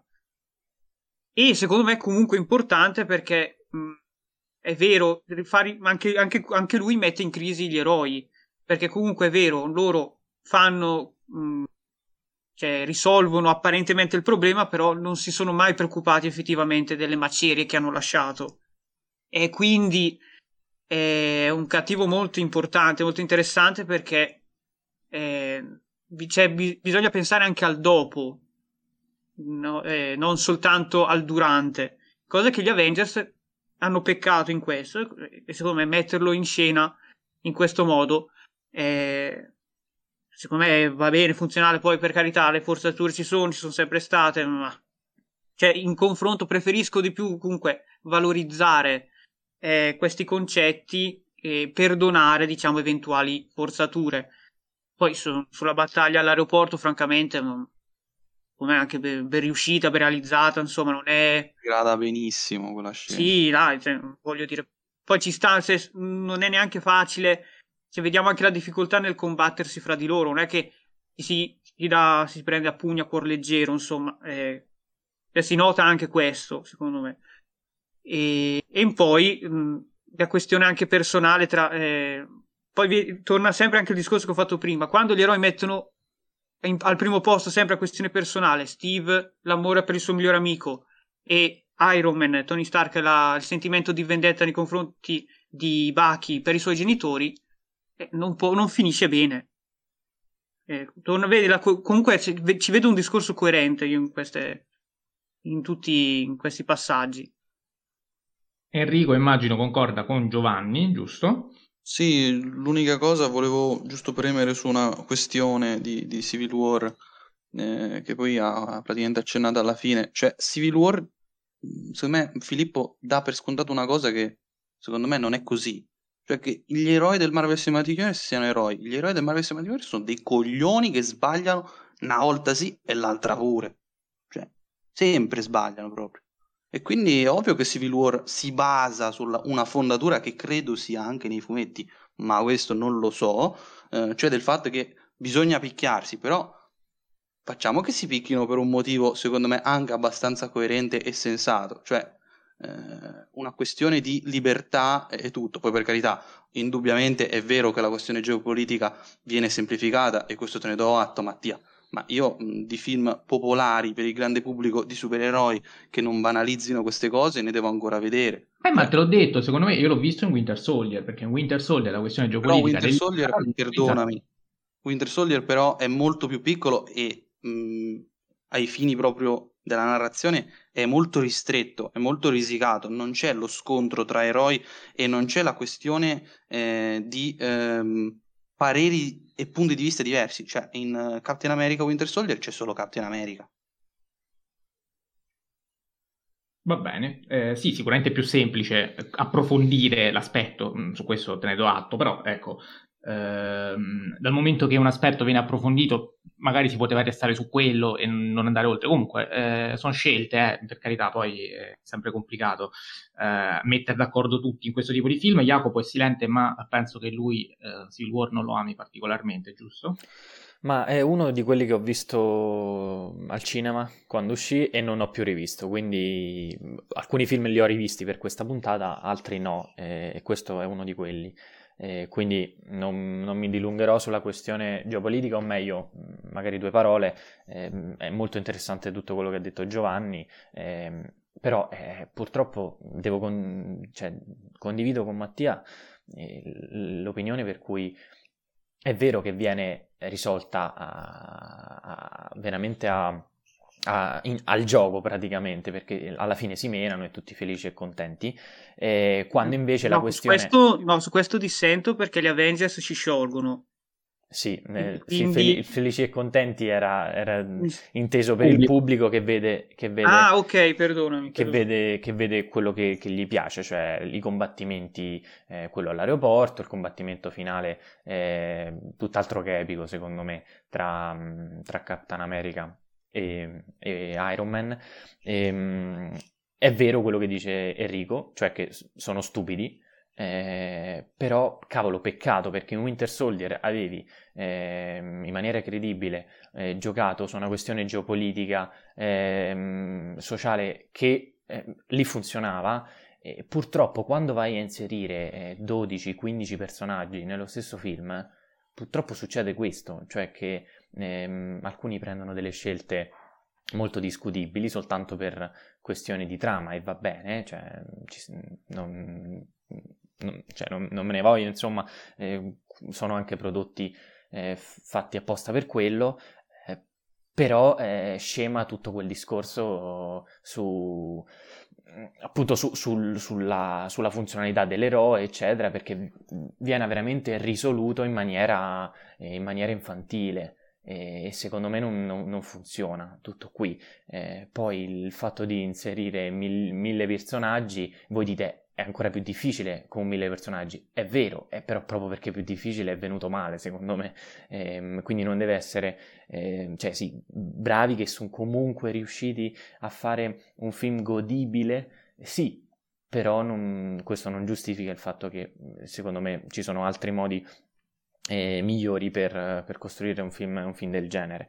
E, ehm, concludo, secondo me, eh, dicendo che probabilmente è più un Avengers che un Captain America e su quello sono d'accordo con Enrico, c'è un Avengers 2.5 ehm, forse, cioè sicuramente più interessante di Age of Ultron eh, però è anche più interessante secondo me per la presenza di Winter Soldier cioè è un film che eh, si basa su Winter Soldier, eh, si basa su tutti quei concetti che noi poi ehm, felicemente approfondiamo, eh, però senza la presenza di Winter Soldier questo film sarebbe stato molto molto povero di contenuto secondo me e, e torno al punto molto infantile per, per le scelte che, che, i personaggi compiono. Quindi un film tutto sommato nella media ehm, che, si, che, io purtroppo non, non, ricordo al 100%, quindi prendete comunque tutto quello che ho detto con, con le pinze. Ora non so se vogliamo spostarci da qualche parte. Sì, eh, spostiamoci su, su, Ragnarok che abbiamo nominato prima, abbiamo parlato Posso di... Posso parlare io per primo su Ragnarok? Sì, prego. Ecco, prima dicevo il pretesto, no? La forzatura di base che c'è in Civil War, che giustamente qualcuno potrebbe anche trovare sciocca, banale, idiota, non approfondita. Tutte cose che per certi versi condivido anche. Però, eh, scusate, poi però non potete apprezzare Thor Ragnarok, eh? Cioè, Thor Ragnarok è proprio una cazzata. Ma le basi eh. sono diverse perché no, Civil si prende sul serio, Ragnarok no. Niente. Beh, le sì. basi non sono diverse per niente perché devi fare una distruzione di, di, di Asgard, di base. devi dare una questione al personaggio, un personaggio che fino ai film precedenti era scritto veramente coi piedi. Ehm, e cosa fai? Lo rendi tutto demenziale, tutto scemo, tutto idiota, tutto per l'arte, per uh, l'autorialità di Waititi. Uh, secondo me fallendo miseramente, perché Bruce Banner diventa uno scemo, poi nel film dopo torna a essere il genio che è. Eh, Thor... Beh, oddio, è sempre stato la marionetta di Iron Man, Hulk, eh. No, Thor parla di cazzi tutto il tempo. Ehm si picchiano, secondo me, in maniera ancora più pretestuosa, perché la questione dell'arena, ragazzi, è proprio ridicola, secondo me. Eh, poi, quarto punto, il personaggio di Ela è molto, molto, molto, molto, molto macchiettistico. Eh, persino Loki, secondo me, funziona così così. Eh, per carità, rispetto agli altri sembra, sembra una scrittura di Orson Welles, quindi ci mancherebbe altro. Uh, però secondo me è un film questo qui è veramente un film forzatissimo senza senso. Secondo me ai fini della narrazione serve veramente poco anche nel disegno Marvel. E questo secondo me è abbastanza un filler serve solo la fine. Cioè eh, si è distrutto Asgard e quindi dove sono gli Asgardiani sono là. Uh, quindi secondo me questo è veramente un film forzatissimo e fatto do- dove proprio l'autorialità diventa veramente una cosa pesante ai fini della narrazione, cosa che con James Gunn non avveniva, con ehm, Scott Derrickson di Doctor Strange non avveniva, non abbiamo parlato per me, eh, signor film, eh, e poi eh, pure con Josh Whedon, che nel primo secondo me aveva fatto il suo, e pure nel secondo, seppur con tutti i limiti, in, cioè, la mano di Whedon si sentiva in molte cose, quindi secondo me eh, Thor Ragnarok è veramente un film dove la forzatura si percepisce dall'inizio alla fine e diventa insopportabile. La quintessenza di ciò che dico? La scena iniziale, dove c'è Thor che, giron- eh, che gira a- in tondo in continuazione e fa quelle battute idiote. Ecco, quella scena lì, nei precedenti, magari ci sarebbe stata e sarebbe stata ancora più idiota. Eh, però, secondo me, mh, mm, il film è proprio è forzatissimo nel voler riscrivere un personaggio e secondo me fallisce abbastanza perché poi nei film successivi è un'altra cosa ancora. Quindi, boh. No, ma guarda, io invece eh, ribatto punto su punto proprio perché penso che eh, qui eh, il film sia perfettamente riuscito proprio per questi motivi. Cioè, io concordo con quello che dici, concordo con il dire che questo qui è una commedia a tutti gli effetti e quindi non può essere però messa a paragone con uh, film tipo Civil War eh, che, che, che, non sono commedie, non vogliono esserlo, vogliono anzi essere presi sul serio, visto che uh, riprendono quel tipo di, uh, di, di, di percorso serioso che eh, c'è già in altri film, quindi se i toni lì sono seri, tu film lo prendi sul serio, qui i toni sono già dalla primissima scena, da commedia anche demenziale e quindi inevitabilmente sei in tutt'altro genere, quindi ti devi muovere con coerenza in, in quest'altro genere e perché dico che è una cosa riuscita? Proprio perché rompe con la tradizione dei Thor, che abbiamo detto fino a questo momento essere una tradizione negativa. I film su Thor sono quelli meno riusciti, il personaggio di Thor, tu stesso l'hai detto, è quello scritto peggio se non vado errato, è, appunto per questo era necessario rompere, era necessario distruggere, quindi Asgard viene distrutta, quindi i personaggi che lo stesso Giovanni Asgardiani diceva non essere perfettamente riusciti qui muoiono tutti, cioè si fa proprio piazza pulita, fa, e questo è un reboot a tutti gli effetti, cioè, ma si va a cancellare il brutto, quindi tutto quello che di brutto c'era prima qui viene completamente demolito, viene demolito con la comicità che è di Waititi, con una comicità che è l'arma di eh, decostruzione ehm, e che eh, all'inizio anche a me un pochino destabilizzava, ma poi entrando nell'ottica di questo tipo di meccanismo ho in realtà apprezzato poi fino a un certo punto, perché per carità non sto parlando di un capolavoro totale della storia del cinema, mancherebbe altro, però se tu vuoi rinnovare un personaggio, eh, decostruirlo e eh, ripar- ripartire da zero fondamentalmente, fare tabula rasa, per dargli una nuova linfa vitale devi fare quello che ha fatto Waititi e secondo me lo fa proprio per questi motivi nel modo giusto.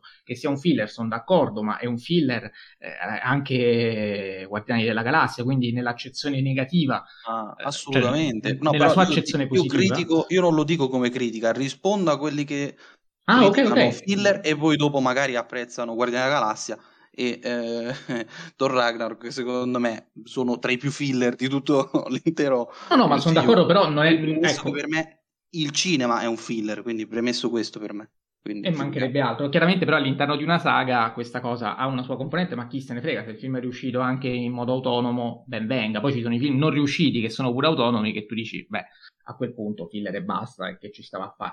Eh, qui, secondo me, invece c'è un utilizzo delle musiche molto, molto molto originale anche nel senso vengono abbinate bene alle scene d'azione, funzionano, la regia è di un buon livello, la fotografia utilizza c'è un utilizzo dei colori veramente eccezionale, quindi la decostruzione avviene sia sul piano di scrittura ma anche sul piano estetico perché qui veramente si sente la componente autoriale che, viva Dio, finalmente c'è dal mio punto di vista.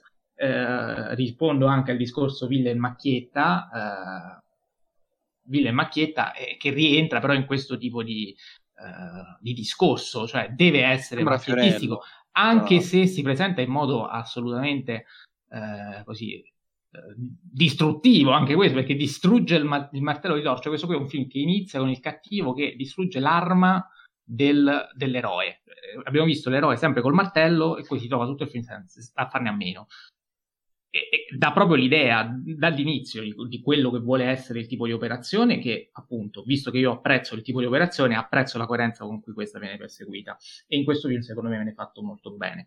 Ehm, poi che questo tipo di tor non venga ripreso e si torni all'altro effettivamente è un problema nella, nel discorso saga, nel discorso fase, nel discorso complessivo. Però il problema penso sia proprio quello, che non si sia proseguito questo tipo di scrittura, che comunque ritor- ritroveremo perché uh, Taika Waititi ritornerà proprio con Thor Love and Thunder nel luglio del 2022.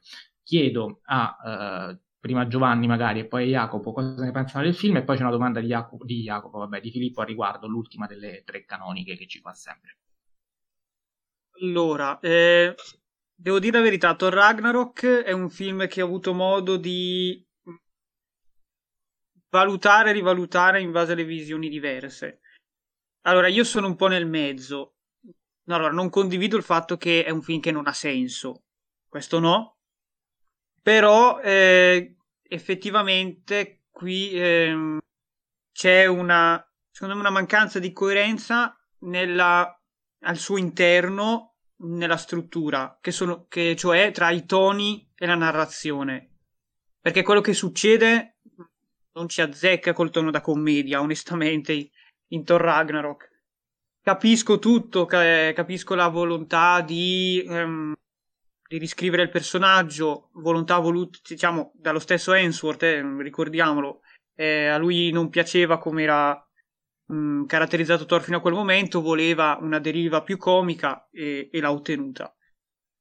E quello che mi piace di più è sicuramente il discorso mh, che, che è quello che simboleggia la distruzione di Asgard, cioè quello che c'è stato prima è sbagliato, le fondamenta sono sbagliate e quindi bisogna ricostruire. Cioè bisogna, mh, mh, eh, bisogna cambiare effettivamente. Thor sacrifica Asgard perché comunque anche il concetto Asgard eh, non è un luogo, un popolo, è molto interessante ed è ehm, soprattutto nel modo in cui mh, si arriva a questo ragionamento, cioè il fatto che torniamo sempre al stesso discorso, gli errori di Odino e il voler insabbiare quello che ha fatto, addirittura omettere l'esistenza di Ela perché né Thor né Loki ne erano a conoscenza. E però, eh, insomma, la polvere dal tappeto prima o poi viene fuori. E quindi questo è quel discorso che a me piace di più del film. Però, certo, devo dire che molte cose stonano. Stonano perché non... Il taser, eh, se permetti. Cioè, tra no. le altre cose, tra le altre cose sì, ma anche e, mm, ripeto, qui forse si banalizzano molto di più certi concetti tramite le battute. Questo è forse un po' un peccato, perché anche Valkyria stessa, che ha una, ha una caratterizzazione molto dram- drammatica, però più di altre, in, che in altre occasioni si, eh, si nasconde con la battuta, eccetera. Mm, quindi, poi anche a livello proprio di qualità di battute, personalmente, mh, mm, ridi una volta, però poi non funzionano più, secondo me, questo è il mio gusto personale, quindi questo è un po' un problemino. Però a livello tecnico è comunque assolutamente riuscito, secondo me, questo non veramente niente da dire. Ecco, diciamo ci sono un po' di pro e contro, ecco, sta un po' nel mezzo, secondo me. Jacopo. Anch'io sono nel mezzo, ehm, faccio un discorso diverso. Però ehm, sì, è vero che alcune cose stonano, sì, è vero che la comicità funziona, però fino a un certo punto eh, ci sono pregi, ci sono difetti, insomma, ehm, come, com, come, tanti, nonostante secondo me il pregio maggiore sia proprio il non essere come tanti, cioè in un mm, marasma di film, fase 1, fase 2, fase 3, in cui spesso si assomigliano, spesso c'è sempre la stessa origin story, spesso eh, ci sono personaggi e film interi che si prendono sul serio, questo che è a tutti gli effetti un reboot, come dice Mattia, almeno cambia le carte in tavola, almeno fa qualcosa di originale. E, e quindi pur secondo me i tanti difetti ehm, è un film godibile, è un film che riesce a smuovere questa ehm, ehm, continuità anonima e ripetizione sempre dello stesso prodotto, ehm, proponendo qualcosa di, di diverso sostanzialmente. E, e, quindi io apprezzo di più un progetto coraggioso e ambizioso che ehm, esce fuori dai canoni eh, soliti de, del film Marvel standard, nonostante si porti con sé però miliardi di difetti. Ehm, causati proprio da questa rottura del, della formula marvelliana per eccellenza. Eh, chiudo dicendo che eh, Enrico eh, ha scritto eh, tra noi in privato che la cosa migliore del film è Immigrant Song delle Zeppelin, il problema è che viene messa due volte. Eh, quindi anche quello, anche quello, è un pregio, però al, poi diventa anche un difetto perché hai una delle canzoni più riuscite di sempre, la usi una volta, funziona alla grande, la, usi la, usi la seconda volta, no, perché? Eh, o non la usi la prima volta o ne scegli un'altra o la costruisci in maniera diversa, insomma, quindi ecco, sono pregi e difetti che si scontrano, alla fine ne esce fuori un film tutto sommato mh, migliore di, t- di, tanti altri, diverso, e questo secondo me in questo caso è un valore aggiunto e, e quindi un film mh, interessante, poi eh, sicuramente pieno di, di, di, cose che stonano, di problemi, eccetera. Domanda di Filippo che parte da Ragnarok, secondo me per fare un discorso anche più, più generale, comunque ve lo faccio sentire, poi ne parliamo.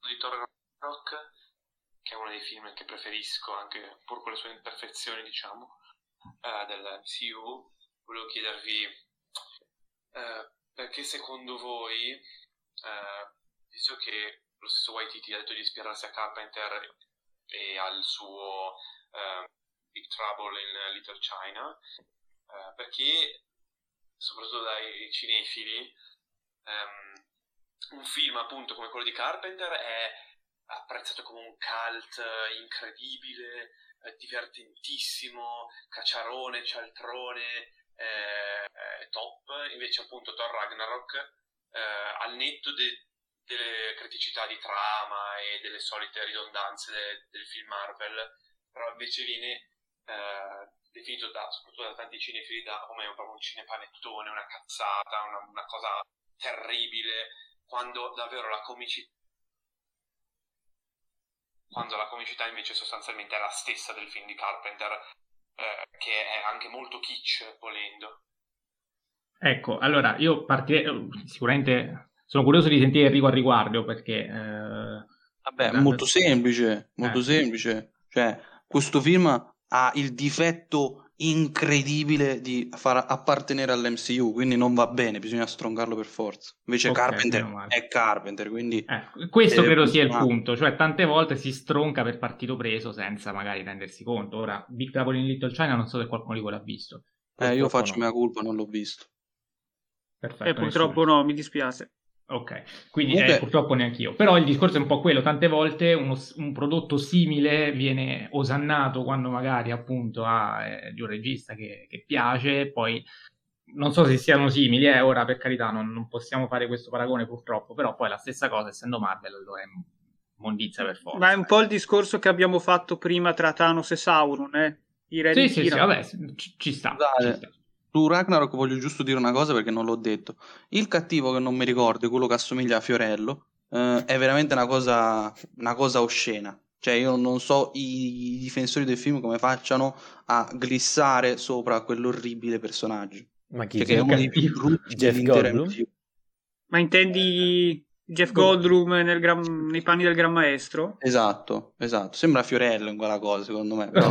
Top personaggio. per me il cattivo è mm, è lei, no? Eh, no, beh, sì, è chiaro sì. che è la, però anche lui ha una sorta di... Kate Blanchett. Eh. Vabbè, comunque, Vabbè, mh, mm, ci Blanchett. fa piacere per Fiorello che non pensavo sarebbe mai stato nominato nel nostro podcast, e invece c'è nella puntata sul Salutiamo MCU. Sì, sì, sì, assolutamente. Prima o poi arriveranno anche le sue domande.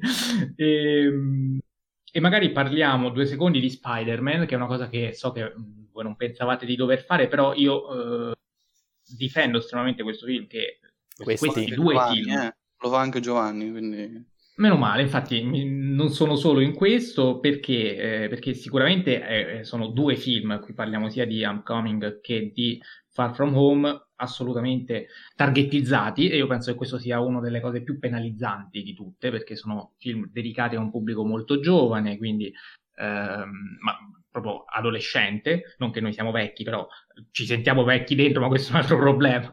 però di sicuro ehm, siamo già noi che siamo giovani comunque fuori categoria, proprio perché si rivolge a un pubblico estremamente giovane. E questo è un primo limite del film che però, ecco, è un limite di fruibilità, ma che eh, secondo me non dovrebbe essere considerato in un'analisi, perché tu prendi quel tipo di contesto e, e lo accetti per quello che è. Ed è comunque un tipo di eh, film, tutti e due, vabbè, sono tipi di film che giocano bene con il genere supereroistico, perché quello di Spider-Man è un personaggio che chiaramente subisce inevitabilmente l'influenza, cioè l'influenza, ma il, um, il peso dell'eredità di Sam Raimi. Uh, e quindi è complicato mettersi a scrivere uno Spider-Man visto il successo che hanno avuto quei tre Spider-Man lì.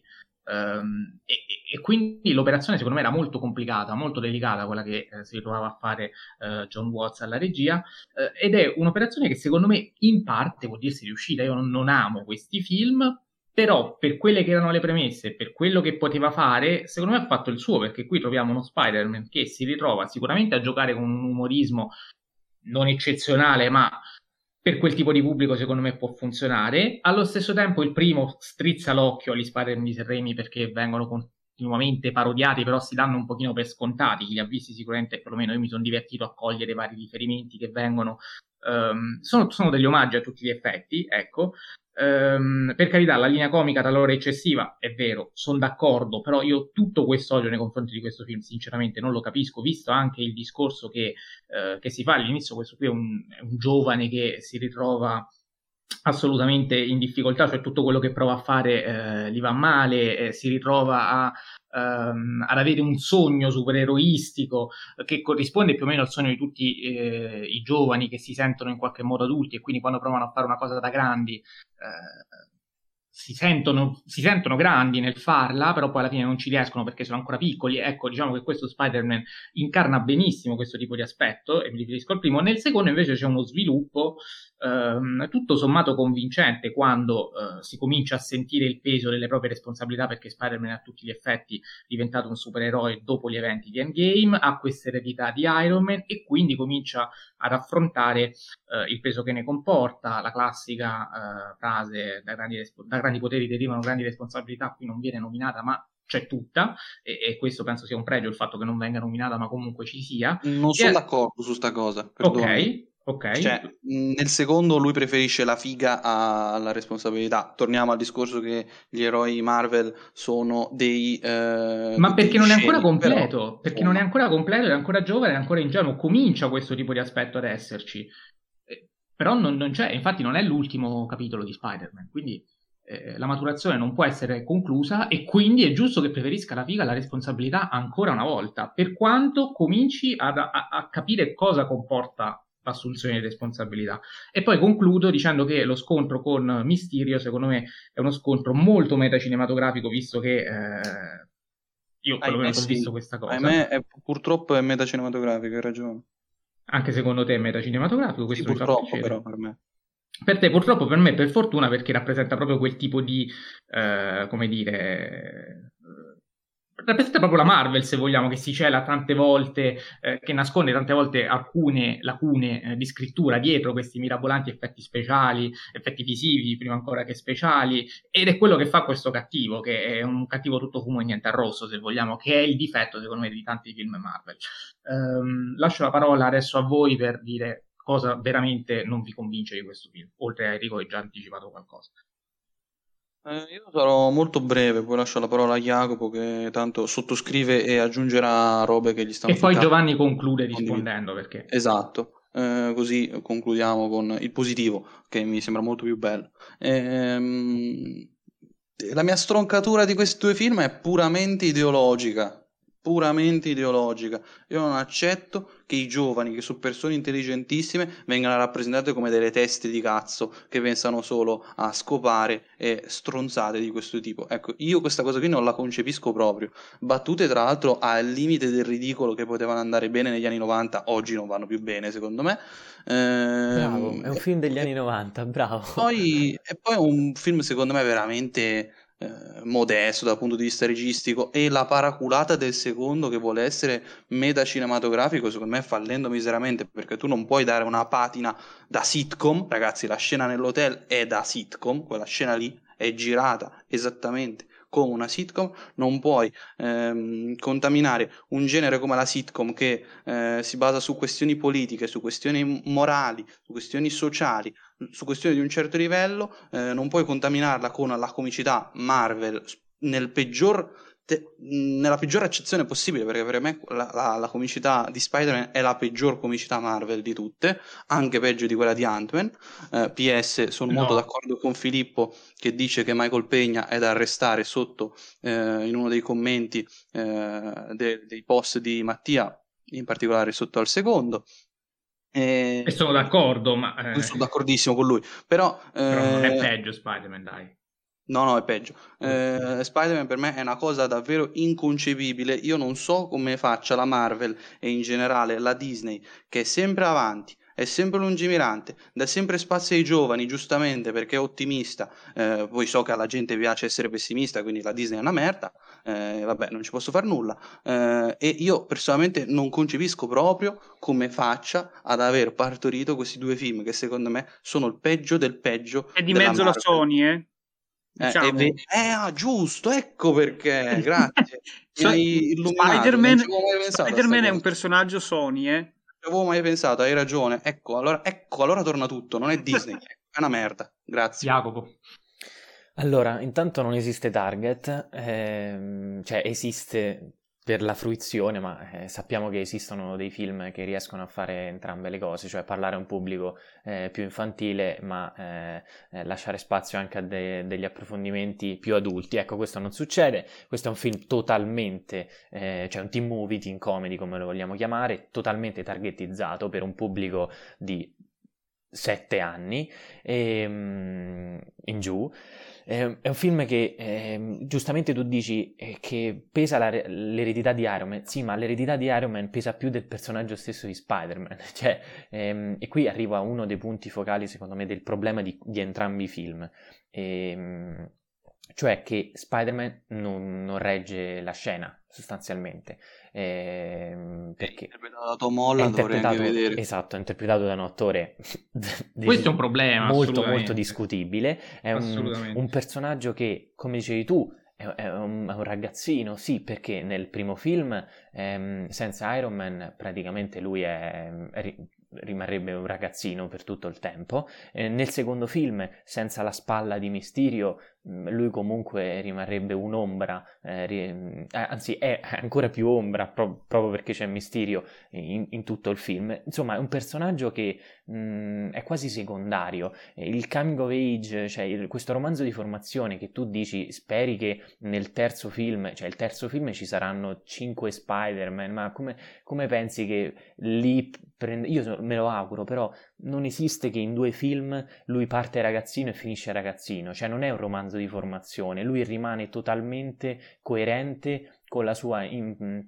eh, infantilità del, del, primo secondo, della prima inquadratura del primo film eh, e non è possibile secondo me. Poi lasciamo perdere i personaggi secondari perché sono a parte Tony Stark e Mysterio che appunto sovrastano. Secondo me manco Mysterio si salva, eh? Ma sì, ma è perché c'è Jay Gillenal e quello è il fatto, funziona soltanto perché c'è lui e va. Perché secondo me è la peggiore interpretazione di Jay Gillenal nella sua carriera, però vabbè, questo è un altro discorso. Cioè, no, eh... Sì, ma siccome... Ragazzi, scusate, sì, sì, cioè, aspetta, Jay Gillenal cosa fa nel eh, film ma... veramente significativo? Nulla. Ma infatti è bravo a recitare, è bravo a recitare. Non ma è... no! No, no, no ragazzi, secondo faccia per tutto il film, ragazzi, cioè non fa nulla. Va bene, a, a, a prescindere da, da, da questo, ehm, Spider-Man, non, cioè sono dei film di Spider-Man in cui Spider-Man non c'è, in cui l'eredità di Iron Man pesa di più di Spider-Man, in cui eh, la presenza di Mysterio eh, sovrasta totalmente il suo personaggio, è un coming of age che non, non c'è, cioè parte ma non, pa-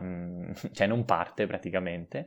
Ehm, con uno Spider-Man che rispetto a quello dei Raimi, cioè è uno scherzo della natura veramente, con dei poteri che non, non nascono da, una, da, un cambiamento psicologico, ma nascono da, un, da una tuta super tecnologica. E, mh, mm, ripeto, Tom Holland pff, mm, non pervenuto per quanto mi riguarda. E, per me sono quella comicità che eh, peggiora, cioè questa linea comica che c'è in tutto il Marvel Cinematic Universe, che io ho, ho sempre odiato, ehm, qui diventa ehm, ancora più presente, però sì, esatto, e siccome è, ta- è targetizzato il film, diventa targetizzata anche la comicità e quindi peggiora ancora di più la situazione. Ehm, e poi, vabbè, infarcito dei soliti, secondo me, eh, problemi di, di scrittura um, standard marveliana, quindi il solito origin movie sempre uguale. Quello non lo nego neanche quello, io, cioè, quello, vabbè, quello penso cioè, ci siamo capiti che ci sono dei limiti nonostante i, comunque il, il, grande successo di, di, di, tutto, di, tutti questi prodotti. Quindi, Giovanni boh, per chiudere vai, su Spider-Man. Allora, eh, avete detto tutti cose interessantissime. Sono molto più d'accordo con Mattia in questo caso eh, innanzitutto eh, era necessaria una eh, rivisitazione completa del personaggio perché comunque è stato ributtato già tre, per la terza volta nel giro di pochi anni, quindi c'è da mettere in conto anche questo. quindi è tutto più ribassato perché oltre anche per una questione di progettualità di film futuri ovviamente perché è un franchise che deve durare e quindi per forza devi prendere un attore giovane con eh, personaggi secondari giovani e quindi anche il pubblico deve essere giovane perché deve crescere nel tempo, quindi mm, diciamo è chiaro che l'obiettivo, l'obiettivo è, mi sembra sia palese. È chiaro che non può andare bene a tutti, è impossibile. Quando sei così specifico Eh, ma neanche anche io, io non ho mai amato i teen comedy, anzi mi sarò parecchio sulle palle.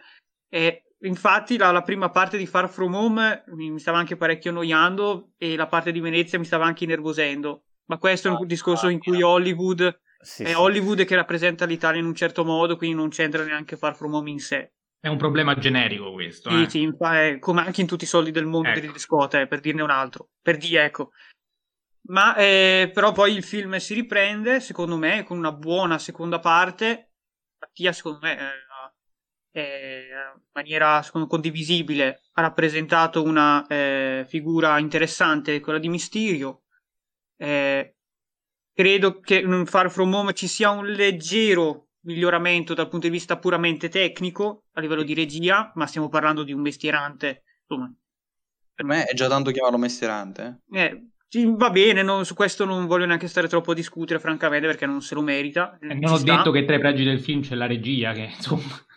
Cioè, sicuramente è onesta, però. Cioè, eh, onesta, sì, esatto. Sono suo, d'accordo molto, con molto questo. Di, cioè, niente di, non, è, non è Waititi, non è Gunn, sia chiaro. Ma non ci mancherebbe altro ma neanche, neanche i fratelli russo. I russo Bravo, per me sono bravi. Certo, certo. Sì, sì, sì. E anche Whedon, guarda, per essere proprio... Quindi no, in, assolutamente. Però eh, su Uncoming, ad esempio, un'evoluzione l'ho vista.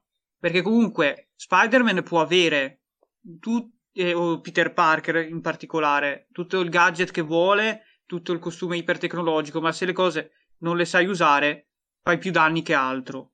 E questo lui lo impara, quindi deve avere, deve essere pronto a livello di mentalità.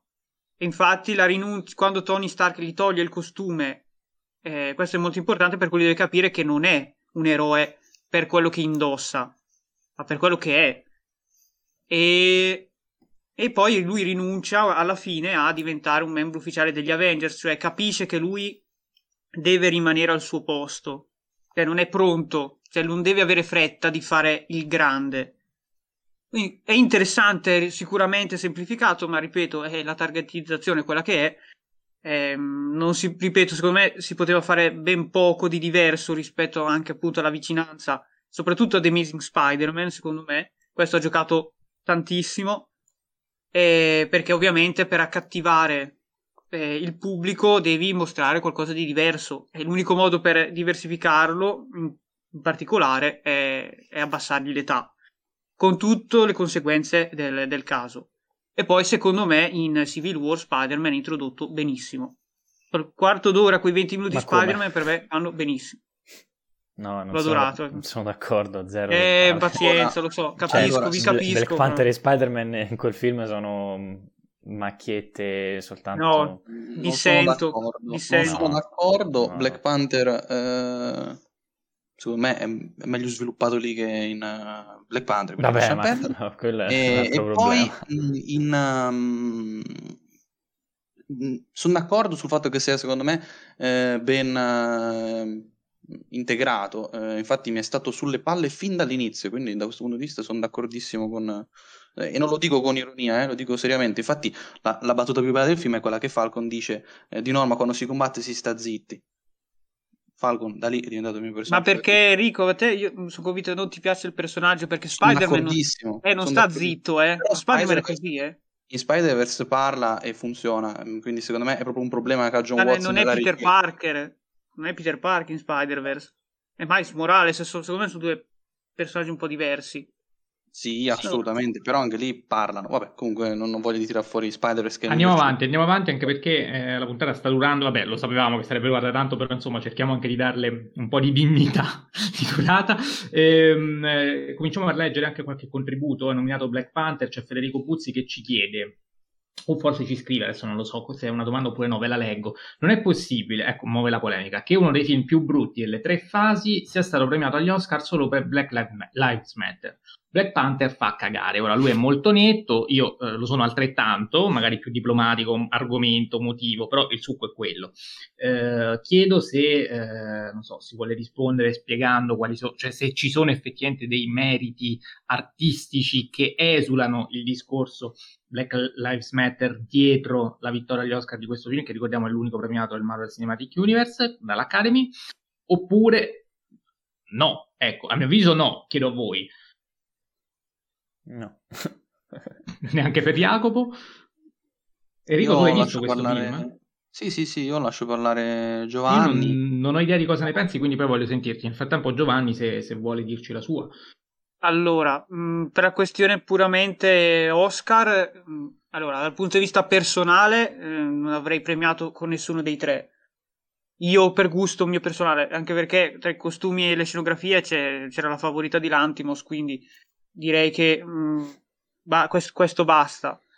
E- però va, va contestuali- non è, per me il Black, Black Lives Matter non c'entra assolutamente nulla. Mm. ma va contestualizzata la premiazione di quell'annata in totale. Perché eh, mh, era un po' diciamo l'Academy voleva dare un po' una svolta a livello di ascolti. Allora ha deciso di Premiare la puntare su due film mh, popolari che hanno incassato tantissimo sacrificando anche la qualità delle premiazioni perché francamente a me i- per quanto mi riguarda i quattro Oscar a Bohemian Rhapsody sono eh, sono furti ben peggiori rispetto a quelli di Black Panther, oltre che essere un Concordo. film ne- nettamente inferiore rispetto a Black Panther. Comunque, eh, il ragionamento di bisogna contestualizzare l'annata, quindi Black Lives Matter, secondo me, non c'entra nulla. Eh, si voleva premiare film popolari per alzare l'audience, cosa che ha funzionato, poi però, per fortuna, nelle annate successive hanno, mm, sono ritornati, secondo me, a eh, focalizzarsi sulla qualità però eh, gli ascolti sono scesi. Quindi, secondo me, è quello il motivo, non altro. Va bene, però immagino che eh, questo film anche tu eh, lo reputi tra i peggiori del, dell'universo. Assolutamente no. Ok. Ah, ok. Perché no? Eh, dicelo, perché eh, per me è il peggiore in assoluto, è proprio scritto male, pensato male, ma anche a livello estetico Thor 2? ci sono... Sì, sì, assolutamente. Ma come peggio di Thor 2? Ma Thor 2 secondo me è qualcosa di interessante, cioè almeno sul piano, boh, non lo so, fotografico. Qui manco quello, cioè tutti i green screen continuamente. e la scrittura è pessima perché poi c'è questo personaggio che fondamentalmente eh, lotta per una causa sbagliata, perché il cattivo paradossalmente lotta per la giusta causa e anche nel modo giusto, perché eh, qui abbiamo il protagonista che è un conservatore, il prota- il- l'antagonista che è un, un progressista democratico e a un certo punto eh, il buono dopo che uccide il cattivo prende l'idea del cattivo, cioè è qualcosa di... democratico che vuole usare le armi per ammazzare della gente, eh? No, io lo ricordo questa cosa perché secondo me non è proprio democratico. Comunque, vabbè, democratico a livello di ideologia, cioè nel senso... ho non- capito, ma se l'ideologia è democratica e all'atto pratico usi le armi al vibranio, non sei tanto democratico. Cioè, scusa. Sicuramente, per carità, è sempre un cattivo. Il problema qual è? Che il buono, dopo aver ucciso il cattivo, sostiene l'idea del cattivo. Cioè, Esatto, infatti come dice, come dice Filippo in una sua recensione, se non erro, è se loro si chiacchieravano trovavano un compromesso, perché alla fine lui va- la pensa come il cattivo, quindi ehm, cioè, entrambi sono d'accordo sul fatto che ci sia un problema in questa Lottano società stessa cosa. conservatrice, in questa società tradizionalista che promuove ancora la lotta, promuove eh, il, ehm, il, ehm, questo egocentrismo wakandiano che non si deve aprire agli altri, cioè promuove tutta una serie di eh, ideologie ehm, conservatrici, ehm, però poi il buono, una volta sconfitto il cattivo, ehm, cambia, soltanto lui poi, eh, questo ne parlavo anche con Enrico, perché tutto il resto, cioè la società intorno a lui, sembra rimanere la stessa, quindi c'è anche un'ambiguità morale, secondo me, non indifferente. Prima di dare la parola a Giovanni, davvero un'ultima cosa, ci tengo a precisarla, non che, cioè non stiamo dando per scontato qui bisogna essere politicamente corretti, però cioè, non è che necessariamente l'idea conservatrice è male, l'idea democratica è No, no, certo, progressista in è questo caso. bene, cioè, però nell'ambito del film che vuole veicolare un messaggio progressista, democratico, eccetera, questa cosa è una contraddizione in termini, dal mio punto di vista. Comunque, eh, Giovanni, perché invece non è un bel film, ce lo devi dire, cioè perché è un bel film, ce lo devi dire tu. Allora, ehm, cercherò di essere veramente brevissimo, eh, nel caso interrompetemi, eh, però io penso che mh, in realtà Challa e, e Killmonger, comunque, eh, suo cugino, in realtà sì è vero, mh, mh, eh, c'è una, eh, se vogliamo, un'em- nasce un'empatia parti- eh, particolare tra i due, più che altro perché Challa si sente in colpa per quello che ha fatto il padre, ma in realtà sono... mh, mi, forse dirò una cosa forte che sicuramente non, non vi piacerà. Però io ci ho visto tantissimo eh, uno scontro ideologico alla Martin Luther King e Malcolm X. Perdonatemi. E questo è molto importante perché tutte e due sì hanno un fine simile, eh, ma i mezzi sono completamente diversi. E secondo me Challa si dimostra progressista rispetto a tutta la storia del Wakanda che è stata fino in quel momento. E che il padre addirittura ha sacrificato la vita di suo fratello pur di mantenere un isolazionismo eh, estremo, e, però l'isolarsi completamente ha portato a eh, conseguenze nettamente peggiori, cioè la, la guerra civile praticamente. E, e Challa vuole evitare questo. Cioè, in un periodo comunque storico così difficile come il nostro, un film che ti dice che eh, in momenti di crisi bisogna costruire ponti e abbattere i muri, francamente io eh, non vedo, non vedo la, ne- la, negatività del messaggio, ecco, primo. E poi ritorniamo comunque in discorso coerentemente con eh, i, con personaggi precedenti, insomma, gli errori dei padri che ricadono sui figli, gli errori, gli errori delle vecchie generazioni che ricadono su, su di noi che, e noi tocca raccogliere i pezzi e tocca rimboccarsi le maniche per migliorare il mondo che ci è stato lasciato. Eh, poi a me il Wakanda per come è stato realizzato è piaciuto. Questa anche questa sim- sinergia tra tecnologia e tradizione a livello di costumi, a livello di trucco, mi è, mi è piaciuta, devo dire la verità. Quindi, poi Cialla, sinceramente conservatore, non mi sembra. Tra l'altro, fa una scelta completamente drastica rispetto a, al passato, anzi, mette la parola fine e decide di aprirsi nella maniera giusta, però.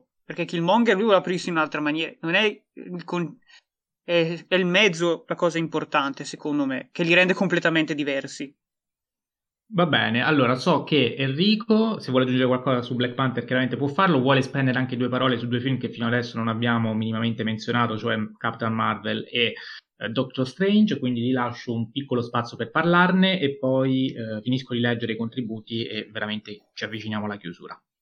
Ok, eh, io sono molto d'accordo sulla questione mezzi, sulla questione tutto il resto, eh, che diceva prima Giovanni e anch'io non, non, penso che sia conservatore. Eh, il, il, protagonista è conservatrice la, il, il, contesto, quello sì, assolutamente. Wakanda è eh, conservatrice e il film però prende esplicitamente le parti di, ehm, della, de, del nuovo re, della nuova Pantera Nera. Eh, infatti in Infinity War ci sarà la frase che è anche diventata meme e su questo volevo anche fare un discorso prima ma mi sono dimenticato ehm, cioè il we don't do that here cioè no, noi non la facciamo queste cose quando si inchinano cioè c'è anche un'idea no? dalla, dalla monarchia quindi bisogna inchinarsi al re magari rimane il re però eh, a livello eh, strettamente formale eh, si eh, affievolisce diciamo quella distanza che c'è tra re e, e, su, e, c- cittadini. Insomma, secondo me cambia tutto eh, da questo punto di vista. E il problema del film, secondo me, sta nella regia, che è una regia veramente tremenda, cioè eh, nelle scene d'azione, in ogni scena è davvero eh, la regia peggiore possibile e immaginabile, secondo me. E infatti il messaggio rischia di essere frainteso, cioè anche il messaggio politico, secondo me, eh, rischia di eh, non venire compreso. Cioè io non sono d'accordo sul fatto che il film sia razzista, ma neanche lontanamente. no, no, nemmeno io. Cioè, eh, i, i, personaggi sì sono razzisti, ma come dico sempre, se tu fai un nazista non è che non lo puoi rappresentare eh, razzista, lo devi rappresentare razzista. Cioè, è fondamentale che lo sia, è fondamentale che sia realistico in tal senso. Eh, però il protagonista non lo è e eh, il film prende a piene mani, ehm, secondo me non nel migliore dei modi, però prende a piene mani esplicitamente la posizione di, eh, di Cialla e quindi secondo me è proprio la regia che è un disastro, cioè nelle scene d'azione ci sono una marea, veramente una marea di scavalcamenti di campo, montaggio confusissimo, eh, le scenografie secondo me sono la cosa peggiore delle tre che è stata premiata uh, al, agli Oscar, veramente incomprensibile, cioè sui costumi posso anche chiudendo un occhio, volendo essere buono, lo capisco anche. Chiudendone eh, due forse. Sì, chiudendone due, dai. Eh, però lo capisco, le scenografie proprio è una cosa che non concepisco proprio, eh, sono veramente oscene, c'è un abuso, come diceva giustamente prima Mattia, eh, dei green screen, quindi per me proprio pro- i problemi del film sono strettamente tecnici, quelli che poi secondo me nella fase 3 sono probabilmente il top del top, questo film riesce a essere l'eccezione secondo me. E quindi, visto che ho parlato di effetti visivi, parliamo di, del film secondo me più, uno dei più cinematografici del, dell'intero MCU, cioè Doctor Strange. Per me Doctor Strange è un piccolo gioiellino, eh, secondo me funziona davvero tutto a livello narrativo, a livello di regia, a livello di sceneggiatura, davvero ogni cosa secondo me è, fatta eh, a modo e eh, gli effetti visivi sono davvero spettacolari. Uh, lo dicevo, secondo me è anche più bello a livello uh, visivo, uh, diciamo, di effetti di Inception. Poi, chiaro, Inception però c'è la mano di Nolan che um, me lo fa stare molto più simpatico. Inception film. viene prima, visto che qui viene ripreso un certo tipo di eh, assolutamente no, dico, però è bello secondo me a livello visivo si portano le idee migliori di Inception e le si portano a un livello superiore secondo me eh, la dimensione specchio i portali ogni cosa secondo me è davvero fantastica eh, cosa che secondo me Chloe Zhao ha capito molto bene in Eternals eh, ma questo non, dico nulla visto che è fase 4 e, ehm, e, niente quindi per me è un film davvero riuscitissimo e do, in generale il personaggio Steven Strange è davvero fantastico eh, uno dei più sottovalutati forse anche perché c'è, c'è stato poco c'è stato in davvero pochissimo c'è stato solo un film. sì sì. E ora ce ne saranno a bizzeffe quindi tranquillo e, e poi ci sarà no ma più che altro ci sarà Raimi alla regia quindi se prima era bello visivamente mo sarà veramente gigantesco. Vabbè, eh, no, e poi sarà in Spider-Man, forse sarà nel prossimo Eterni, sì, sì, sì, insomma. Assolutamente, assolutamente. E quindi niente, eh, Doctor Strange per me gioiellino.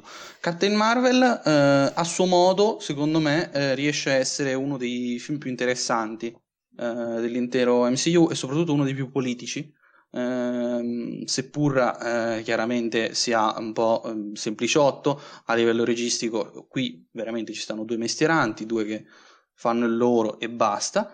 Ehm, e eh, Captain Marvel secondo me ha eh, un'idea alla base, cioè l'origin movie metacinematografico, cioè ehm, non solo noi assistiamo all'origine dell'eroe, ma anche l'eroina stessa eh, deve assistere alla sua origine. Eh, poi, tra l'altro, in tempi di MeToo si fa un personaggio eh, femminile eh, overpowered che eh, ha paura dei suoi poteri. Quindi comunque cognizione di sé e cognizione del, della sua condizione.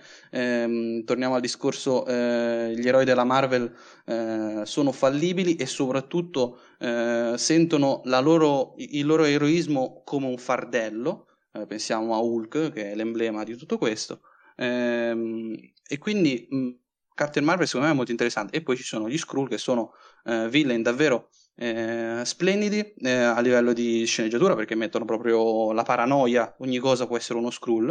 Eh, infatti le teorie ovviamente dei fan della Marvel sono eh, si fondano 9 volte su 10 sugli Skrull. Ehm, e però questi Skrull nel film da eh, invasori eh, diventano eh, delle persone bisognose di una casa. Cioè, che in epoca trampiana, ragazzi, eh, questo film me lo fa stare simpaticissimo proprio. Quindi per me, eh, se appunto la stroncatura eh, puramente ideologica eh, di eh, Spider-Man, qui ho il suo esatto opposto, cioè l'elogio completamente ideologico eh, e per certi versi anche cinematografico, comunque, come ho detto, di Captain Marvel. Allora, andiamo a leggere subito le domande dei nostri ascoltatori. Ovviamente, eh, se, se, volete intervenire così su, su, Enrico con delle pillole veramente di tempo, brevemente potete farlo. Magari parlate in risposta alla domanda che vi leggo, eh, mano a mano che vi interpello. Um, Andrea Gobbat ci chiede, riflessione molto interessante. Vorrei porre una riflessione. A volte sembra che il trailer sia importante quanto il film stesso, nel senso che per certi film Marvel, ad esempio No Way Home oppure In l'hype sia talmente alto che si cerchi di analizzare minuziosamente il trailer anche con l'obiettivo di autospoilerarsi il film. E secondo me questo ci dice molto sullo spettatore medio, ma anche sull'obiettivo della Marvel stessa. Voi che ne pensate? Siete d'accordo al riguardo? La stessa cosa era successa comunque anche con Skywalker, che sottolinea mh, apprezzare molto comunque la saga di Star Wars. Uh, discorso trailer, effettivamente è una cosa che ho notato anch'io, cioè eh, ci sono pagine che eh, appena esce un trailer Marvel fanno storie su storie su storie in cui analizzano ogni singolo frame che vuol dire questo, questo e quest'altro. Eh, questo secondo me dà l'idea della potenza produttiva della Marvel, eh, riprendendo il discorso iniziale, ma altresì dà l'idea anche un po' forse dell'eccessivo eh, interesse che determinati eh, soggetti eh, manifestano, perché a volte veramente si, eh, si arriva quasi al, al, grottesco, perlomeno questa è la mia impressione, non so che ne pensate a riguardo. Ehm, Cominciamo da Giovanni. Vai, vai. Allora, beh, mh, sinceramente sì, mh, devo dire, sono eh, l'analisi dei trailer così sono le cose che mi piacciono di meno.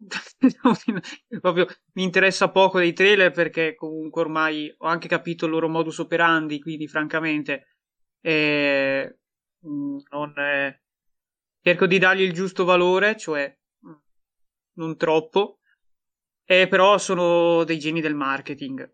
Questo sì l'hanno dimostrato in passato. E a proposito di Black Panther, mettere il trailer di Infinity War a tre mesi dall'uscita di Black Panther, mostrando che la battaglia finale di Infinity War sarebbe, si sarebbe svolta in Wakanda e quindi dando al Wakanda un ru- ruolo centrale preventivamente, ha fatto sì che comunque Black Panther superasse il miliardo di dollari. Non è solo una questione sociale, secondo me, o meglio, un po' c'è, c'è equilibrio tra le due cose, ma comunque dimostrano che oltre a saperli fare, li sanno anche piazzare bene. Ecco. E se volete aggiungere qualcosa, se no vado avanti. Io sottoscrivo quello che ha detto Giovanni, in più ripeto che il trailer non è né diretto né montato dal regista e dal montatore del film, ma dai montatori professionisti che lo fanno per lavoro e quindi vanno incontro a esigenze puramente economiche. Io eh. dico solo che mh, secondo me non è tanto il pubblico medio che eh, riguarda queste cose, ma sono i fan sfegatati della Marvel, che spesso le due cose coincidono, ma non sempre. Volevo fare giusto una piccola precisazione. Giusto a dirlo, veniamo adesso al, a una questione cruciale, quella che ci anticipava eh, sì, l'elefante della stanza, Cinemart Life, il buon Daniele, che è stato già nostro ospite per Tim Burton, ci chiede, sto ancora recuperando, rivedendo alcuni film, quindi non so di preciso cosa chiedere in particolare, comunque scateniamo l'inferno, Marvel Cinematic Universe, è cinema, non è cinema, tiriamo fuori in ballo, insomma, per l'ennesima volta il discorso di Scorsese. Eh, può essere considerato cinema, ora non dilunghiamoci troppo, a mio avviso, ho già detto, assolutamente sì, perché ogni cosa che comunque susciti emozioni, porta persone in sala, eh, coinvolge, eh, è, è giusto considerarlo cinema perché mm, anche questo è forza del cinema, quindi eh, a tutti gli effetti sì, tanto più se all'interno di una saga come questa ci sono dei piccoli gioielli che lo sono anche per i non amanti della saga, perché abbiamo parlato di James Gunn per esempio come esempio di eh, astrazione se vogliamo eh, di questo tipo di, di genere, comunque eh, nonostante la media sia bassa, alcuni film sono sopra la media, ma anche quelli di media bassa se piacciono, se emozionano, se impattano, perché no? Ecco, poi è chiaro, il discorso è sempre quello. Sarebbe bene magari dare risalto a film anche diversi, più autoriali, un altro tipo di cinema, tutto quello che ci vale. È un peccato che tanti, cine, tanti film passino in poche sale e, e, che i multisala si concentrino prevalentemente su, sui film della Marvel a discapito di altri. Tutto quello che vi pare, sono d'accordo, figuriamoci. Ne parla uno che non si può vedere tanti film perché non ci arrivano proprio. Eh, però, ecco, Cinema, assolutamente sì. Cosa ne pensate al riguardo? Cominciamo da Giovanni, Enrico e poi Jacopo. Allora, sarò brevissimo. La risposta è, è, è, cinema sì, perché finché consideriamo i due Ace Ventura cinema, la domanda non si pone. Bella questa. Due, du, due eh, su, su Scorsese in particolare, ma anche su tutti gli altri che gli sono venuti dietro, i registi vanno eh, così, conosciuti per le loro opere e non per le loro dichiarazioni. Giusto, questo è verissimo. Hai fatto bene a dirlo, Enrico.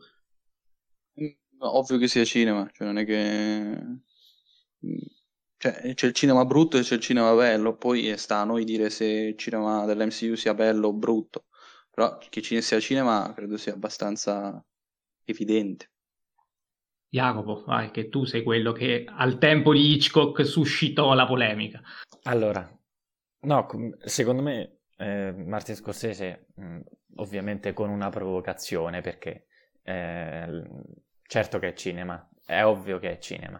Però che cosa nasconde dietro a questa dichiarazione Marti Sconsese?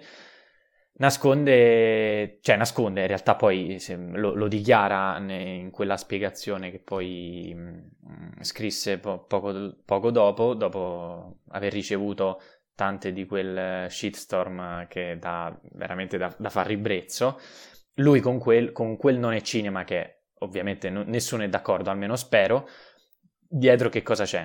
Magari, magari. Dietro che cosa c'è? Dietro c'è un appiattimento dell'offerta nelle sale, il fatto che, que- che, molti di questi film siano parchi giochi, come intende lui, quindi film costruiti eh, per esigenze di marketing, eh, spesso identici tra loro, spesso con la stessa struttura eh, di, di, di, di, costruzione di personaggio, che la mancanza di un vero dramma, il fatto che c'è la ripetizione di uno stesso prodotto, il fatto di non avere una messa in scena eh, anonima o sempre uguale che raramente regala immagini indimenticabili, il fatto di essere una serie tv, questo concetto di serialità, lunghezza, ridondanza, i continui e su questo spiegoni. non siamo d'accordo ma non riapriamo il discorso, discorso serie tv. Esatto, Punto, cioè questo non è cinema, ovviamente certo che è cinema, però nasconde dietro tutta una serie, secondo me, eh, evidente di limiti che, che, questi, che, questi, prodotti, per quanto di successo, ah, abbiano con sé. Quindi eh, Marti Scorsese ovviamente è, è stato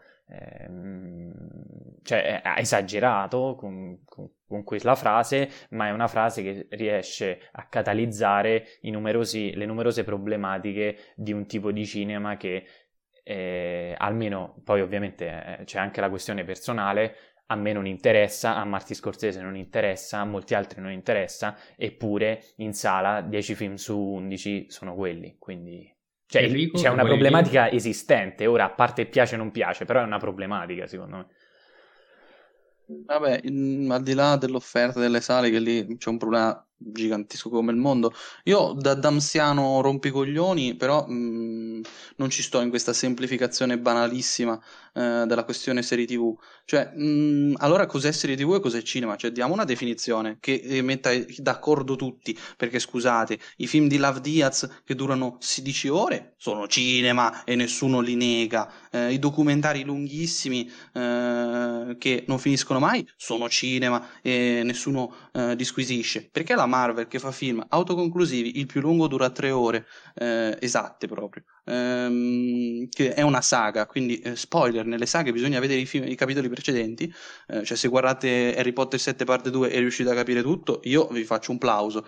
Eh, quindi mm, secondo me, cioè, eh, scusate, molte argomentazioni di questo tipo sono pretestuose. E poi, se David Lynch dice che il suo, il suo Twin Peaks Il Ritorno eh, è un film in 18 parti ed è però studiato palesemente per il piccolo schermo, allora quello è cinema o non è cinema? È una via di mezzo? Che cazzo è? Cioè, io personalmente eh, gradirei che se si dice non è cinema, è serie TV, si faccia allora una deontologia di che cazzo sia cinema e cosa sia serie TV. Poi dopo vi ascolto volentieri, ma finché si dice non è cinema, che sono film, lungometraggi, quindi mm, nessuno nega questo, che per giunta non sono lunghi come altri lungometraggi, ben più lunghi, che però sono riconosciuti come cinema, allora finché ci sarà questo, io personalmente non riuscirò mai a sottoscrivere questa visione.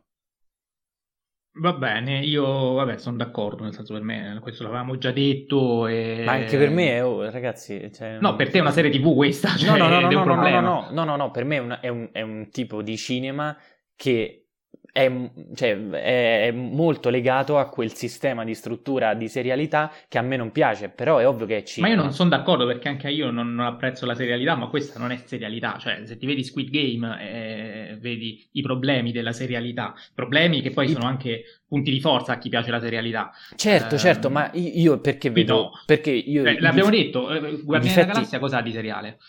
Ma infatti meno male che, è, meno male che è un filler in quel caso. È ovvio che è, una, che è un'arma a doppio taglio il fatto di essere un filler o meno. Ma io, i difetti di cui io parlo, cioè di serialità, è il fatto intanto che sono in, inutilmente lunghi. Questi lungometraggi. Eh, la seconda è la ridondanza. Ragazzi, si ripetono sempre le stesse cose tra film e film. Ci sono spiegoni continui. Gli spiegoni sono Perché da serie non è TV. seriale. Se fosse No. seriale non ci sarebbero sempre gli spiegoni. Ma che sei scemo? essere- Ma non l'hai mai No, vista ma una se- serie TV? Le serie TV sono ogni episodio devono ripetere sempre quello che è successo prima perché le, persone, perché le persone guardano le serie TV con disattenzione Ragazzi, e quindi alle serie TV degli anni 80, eh. hanno Jacopo. bisogno. No, no, no, no, no. La serie No, TV no, anche no, oggi ha mai bisogno. al- ah, no, in True. Detective, non l'ho mai visto il recappone in True Detective, non l'ho mai visto il recappone in Breaking Bad, non l'ho mai visto il recappone in uh, Black Eh, Mirror. infatti, non se la mai serie è visto- fatta bene non c'è bisogno del recappone. Poi, cioè. Altra cosa, scusate, Infatti, Black questa è Mirror una serie serie fatta male. Ah, Scusate, vabbè, Black dai. Mirror è una serie antologica. Black Mirror è una serie antologica composta da ehm, cortometraggi, mediometraggi e lungometraggi. non ho capito Allora, quale titolo. È, è una serie Black TV Mirror. o è cinema? Ah, eh, non, non l'ho visto. che ti devo dire? No, però se le serie antologiche sono una cosa riconosciuta come appunto serie antologiche, non ho capito perché. eh, cioè, se dite che è una serie antologica al Marvel Cinematic Universe, posso anche. Ma, che- molto ma io, io non pa- io ho detto che è cinema, ma che ha con sé tanti dei difetti che hanno le serie TV e quindi si, si, si Le avvicina a serie quel- TV fatte male, se proprio. proprio Eh vabbè, se per- per- oh, ma se, se io ti dico che secondo me è un prodotto mh, mediocre, è certo che Sì, mi, però non mi è un riferisco- prodotto televisivo, e questo è il discorso. Cioè, dire che il Marvel Cinematic Universe sia un prodotto televisivo, secondo me, è concettualmente sbagliato. E Io io, le ho mai io ho viste detto le questo, serie non mi pare, io ho detto che è cinema, ma che ha molti difetti che hanno le serie televisive, quindi non è una serie televisiva, è un, è un è un prodotto cinematografico che ha gli stessi difetti delle serie televisive. Che ti devo dire? cortocircuito di fondo, cioè allora ogni film che ha ogni film anche autoconclusivo che ha spiegoni, tutte queste robe qua è un- una serie TV, non mi sembra, scusate, eh. Ma Se soprattutto non- le serie TV non hanno gli spiegoni. No, vabbè, Cioè, Mattia non non ne ha mai visti. Ma non è vero, ma no, ma no, abbiamo fatto gli esempi. Breaking Bad, per esempio, non ha spiegoni. Cioè, quando è che ogni, non è che ogni episodio ricomincia facendo il riassunto delle puntate precedenti, Ma o che- comunque ti spiega. Ma non Cioè, intendo non- questo, intendo che, che fanno- devono fare continui riferimenti alle cose successe prima, cioè è, è un sistema di, di Ma succede nelle altre saghe comunque, Certo, perché e- quando in Star Harry Wars, Potter, allora, Harry. Potter e i Doni della Morte parte 2 rivediamo Olivander, è ovvio che è un riferimento alla, alla pietra filosofale o comunque quando i ricordi, coi ricordi di Esatto. Peter, cioè, ma quello Esatto, viene fatto sempre in, in ogni prodotto, Esatto. Soprattutto verso la fine. Più si arriva alla fine, più si fanno riferimenti a quello che c'è Eh, stato allora prima. c'è un problema con le saghe e buonanotte. Eh, secondo me è un problema oggettivo nelle, nelle saghe cinematografiche. È un- per me è un dato di fatto. Cioè, il Vabbè, fatto, sono cioè, curioso di vedere se anche in Star Wars dirai, quando faremo la puntata su Star Wars, dirai scusami, che eh, ha il difetto delle serie è TV. una serie TV. Non ho capito. Il Signore degli Anelli è cinema però con problemi seriali a sto punto. Quali sarebbero? Scusa, se avete fatto Dupal nella puntata che abbiamo fatto per il finale che è ridondante, che, È vero, eh, che spiega e tutto il resto, allora è una serie TV pure quella. ha dei problemi legati alla saga, l'ho sempre detto, però per me rimane un capolavoro. 5 stelle, Eh, gra- 5 stelle però. Ma grazie perché guarda tutto il resto. Cioè, ma che vuol dire? Va bene, tagliamo corto, passiamo oltre. Con la e- Marvel non sei così indulgente, ma vabbè. Ti è credo, altro- hanno fatto 23 film e 16 sono uguali, è normale che sono più cattivo e severo. Eh. No, questo però è opinabile. Sì, sì, è, è totalmente sta, soggettivo. eh. Totalmente Però è, soggettivo. è chiarissimo è quello che dici. Che ci può- è anche interessante, però certo, la maggior, non tu in particolare adesso perché sei stato chiarissimo, ma la maggior parte di chi dice che non è cinema si basa esclusivamente sul gusto personale. E quindi è viziato come giudizio di fondo, eh. non il tuo ovviamente, perché comunque sei stato molto chiaro. Eh, mi ero dimenticato di dire che comunque Cinemat Life considera al momento Guardiani della Galassia il suo film preferito. C'è Sabri Masce che ci dice che Iron Man è il suo supereroe preferito. Chiedo quindi a voi qual è il film preferito, magari ditemi la top 3 e soprattutto qual è il supereroe preferito, però datemi solo un nome perché sennò facciamo notte. Eh, cominciamo da Giovanni. Allora, ok, parto dal terzo posto al primo. Vai. eh, Avengers Endgame, Capitan America Winter Soldier e The Avengers. Attenzione. Enrico. Ok, e, e il Ah, personaggio bravo. preferito è Rocket Raccoon. Ah, Eh, Sono i guardiani che sono fuori dalla top. Mi piace. ma sono Eh, subito vai. sotto, eh, facevo la 5. Eh, allora, io eh, dunque non devo mettere in considerazione Eternals perché sennò sarebbe in top 3. Eh, la mia dovrebbe essere, aspetta che l'ho fatta su Letterboxd giusto ieri, Ehm, allora, Guardiani Galassia volume 2 al primo posto, Guardiani Galassia volume 1 al secondo e The Avengers al terzo. Ehm, e poi come supereroe preferito Captain America, che secondo me è l'unico che ha tutti i film notevoli. Mm. Jacopo. Guardiana Galassia 2, Guardiana Galassia 1, Captain America The Winter Soldier. Personaggio preferito Star-Lord. Mm, interessante. Io eh, concordo con Enrico il personaggio che secondo me è Captain America, ma vabbè. Eh, non penso che tutti i film siano notevoli perché il primo credo abbia dei problemi e anche Civil War, ripeto, secondo me ha dei problemi, ma a livello di sviluppo del personaggio che è quello che proprio mi, mi, piace, mi, mi piace tanto. Io ehm, metto nel podio i due Guardiani della Galassia, eh, terzo il primo, secondo il secondo. E primo Thor Ragnarok alla faccia di chi gli vuole tanto male. E, ehm, c'è un'ultimissima domanda, anzi in realtà è un'osservazione, però mi sembra giusto uh, leggerla e soprattutto utilizzarla per concludere definitivamente di Piero Pagliantini che ci dice ciao ragazzi, intanto sono nuovo e ne approfitto per farvi complimenti per il podcast e noi ovviamente ti ringraziamo e ti diamo il benvenuto.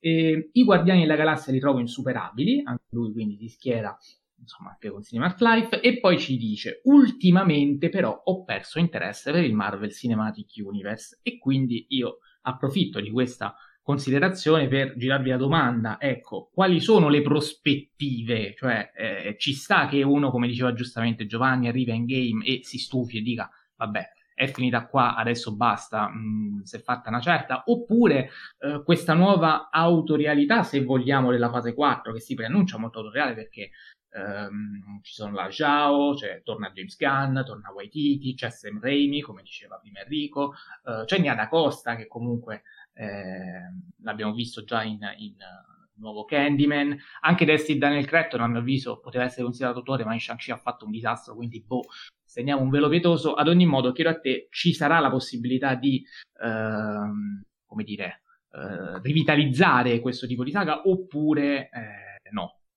Come, che prospettive vedi tu? Giovanni, eh? Allora, sì, sì. Eh, beh, innanzitutto il senso di appagamento è inevitabile e anche francamente comprensibile, mm, quindi ci, ci può anche stare. E dovranno essere bravi, secondo me, nel, mm, nel non cadere nelle, nell'esagerazione più totale nel, per continuare a stupire eh, in maniera eh, eh, alla ricerca dello stupore mm, troppo esagerato perché comunque la questione del multiverso che sembra, sembra ormai il punto cardine di questa nuova fase e ha, ha tantissimi mh, mm, punti interrogativi. Come secondo me ha tantissimi punti interrogativi anche la, la fusione ufficiale, la cross medialità tra cinema e serie. Quindi non sarà facile. E bisogna fare molta attenzione. Può succedere di tutto. Può venire benissimo, ma anche malissimo. In qualsiasi caso, comunque, eh, qualora andasse male, mm, la saga dell'infinito sta lì, ha un inizio e una fine e va bene. Ecco. Quindi però sicuramente non sarà un punto di svolta interessante.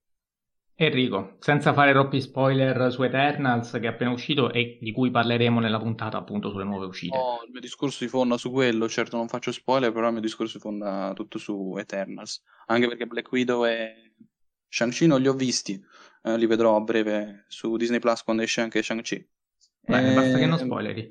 Sì, sì, sì, ma eh, niente, Eternals per me è la prova che la Marvel ha capito come deve fare. Cioè, chiama grandi autori, e tra l'altro l'ha chiamata ben prima di Nomadland, perché eh, la chiamarono a settembre 2018, cioè a settembre 2018 era ufficiale, eh, quindi un pregio come al solito per la lungimiranza di Kevin Feige, nome che è uscito poco oggi, eh, ed è lui il grande autore di tutto.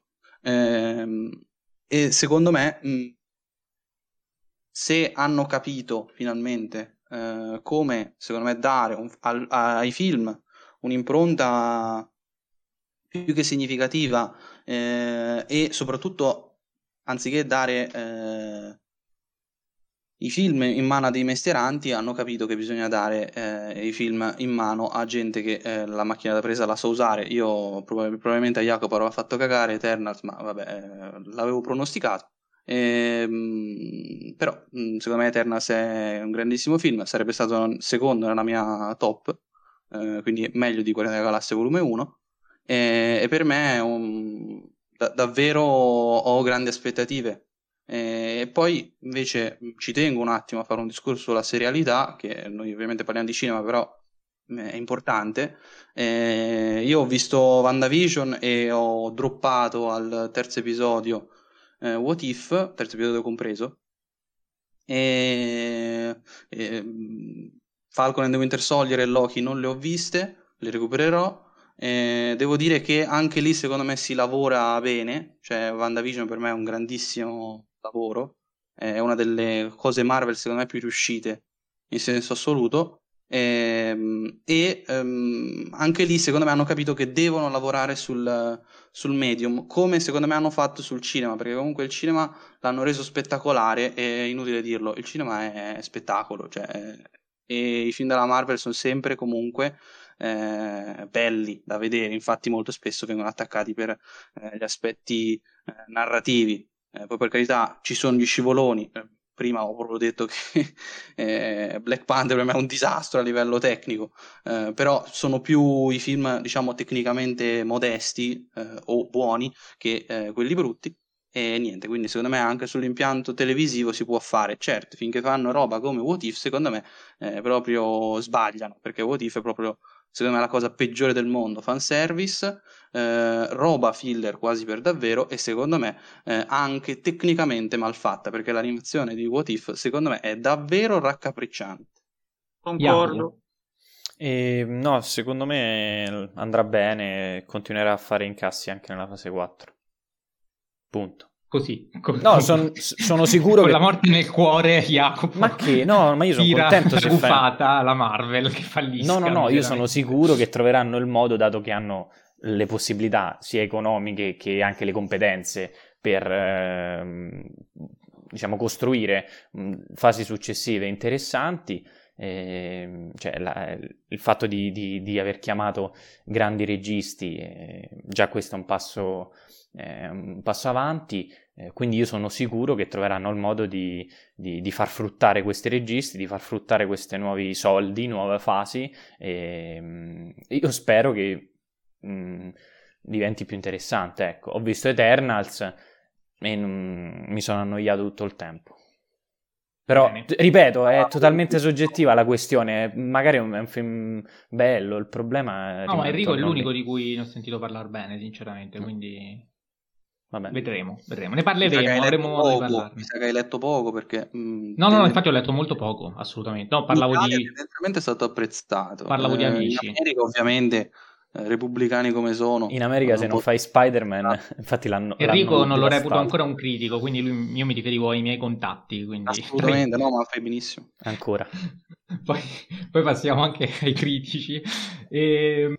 Giovanni, io ti ringrazio per averci fatto compagnia, per essere stato qui con noi, per aver accettato il nostro invito e per averci dato il tuo punto di vista riguardo questa saga dell'infinito che abbiamo avuto il piacere di analizzare insieme a te, quindi grazie. Grazie a voi, è stata un'esperienza bellissima, vi ringrazio di cuore e niente, vi auguro lunga vita e prosperità. Concludiamo con Star Trek. Eh, Jacopo, ti ringrazio, ti saluto. Ciao, ciao a tutti, grazie Fai Giovanni. Tuo... Grazie Giovanni ovviamente, grazie a tutti e ripeto, eh, la mia è una questione totalmente soggettiva, quindi eh, vi prego di non eh, di non considerarmi un, un male per, per, questo, per questo episodio, insomma, ho detto la mia. E... Anzi, tu hai difeso più di tutti le idee generali forse che ci sono. Non che tu sia assolutamente paragonabile al, alle vomitate di odio sulla Marvel. Eh, no, no, ma, ma, quelle no. Le, cioè le, le, non le promuovo a prescindere, ecco. ma su, Però su qualsiasi prodotto. Sono quello più scettico di, di noi quattro sì, su, su tutta questa fase. Comunque, ciao a tutti, grazie e viva Fellini. Ecco, ovviamente. Che mai come oggi non c'entra niente. Enrico, ciao, ti saluto e ti ringrazio. Ciao a tutti, grazie e viva Chloe Zhao che ha firmato un altro filmone. Jacopo, se vuoi dirci su cos'è la prossima puntata, lo anticipiamo ai nostri, aspe- nostri spettatori perché non lo so neanche io, sinceramente, quindi dillo anche a me. Non me lo ricordo. Va bene, va bene, lo dico a tutti, la prossima puntata neorealismo italiano. Quindi prenderemo ah. tre film di tre registi diversi, italiani, e li analizzeremo. E sono Riso... Sì, sì, sì, sono Riso Amaro, eh, Ladri di biciclette e Paisà. Ecco, qui si cambia completamente genere, come sempre avviene in questo podcast. Vi ringrazio per averci ascoltato. Noi ci sentiamo il prossimo lunedì con il neorealismo italiano.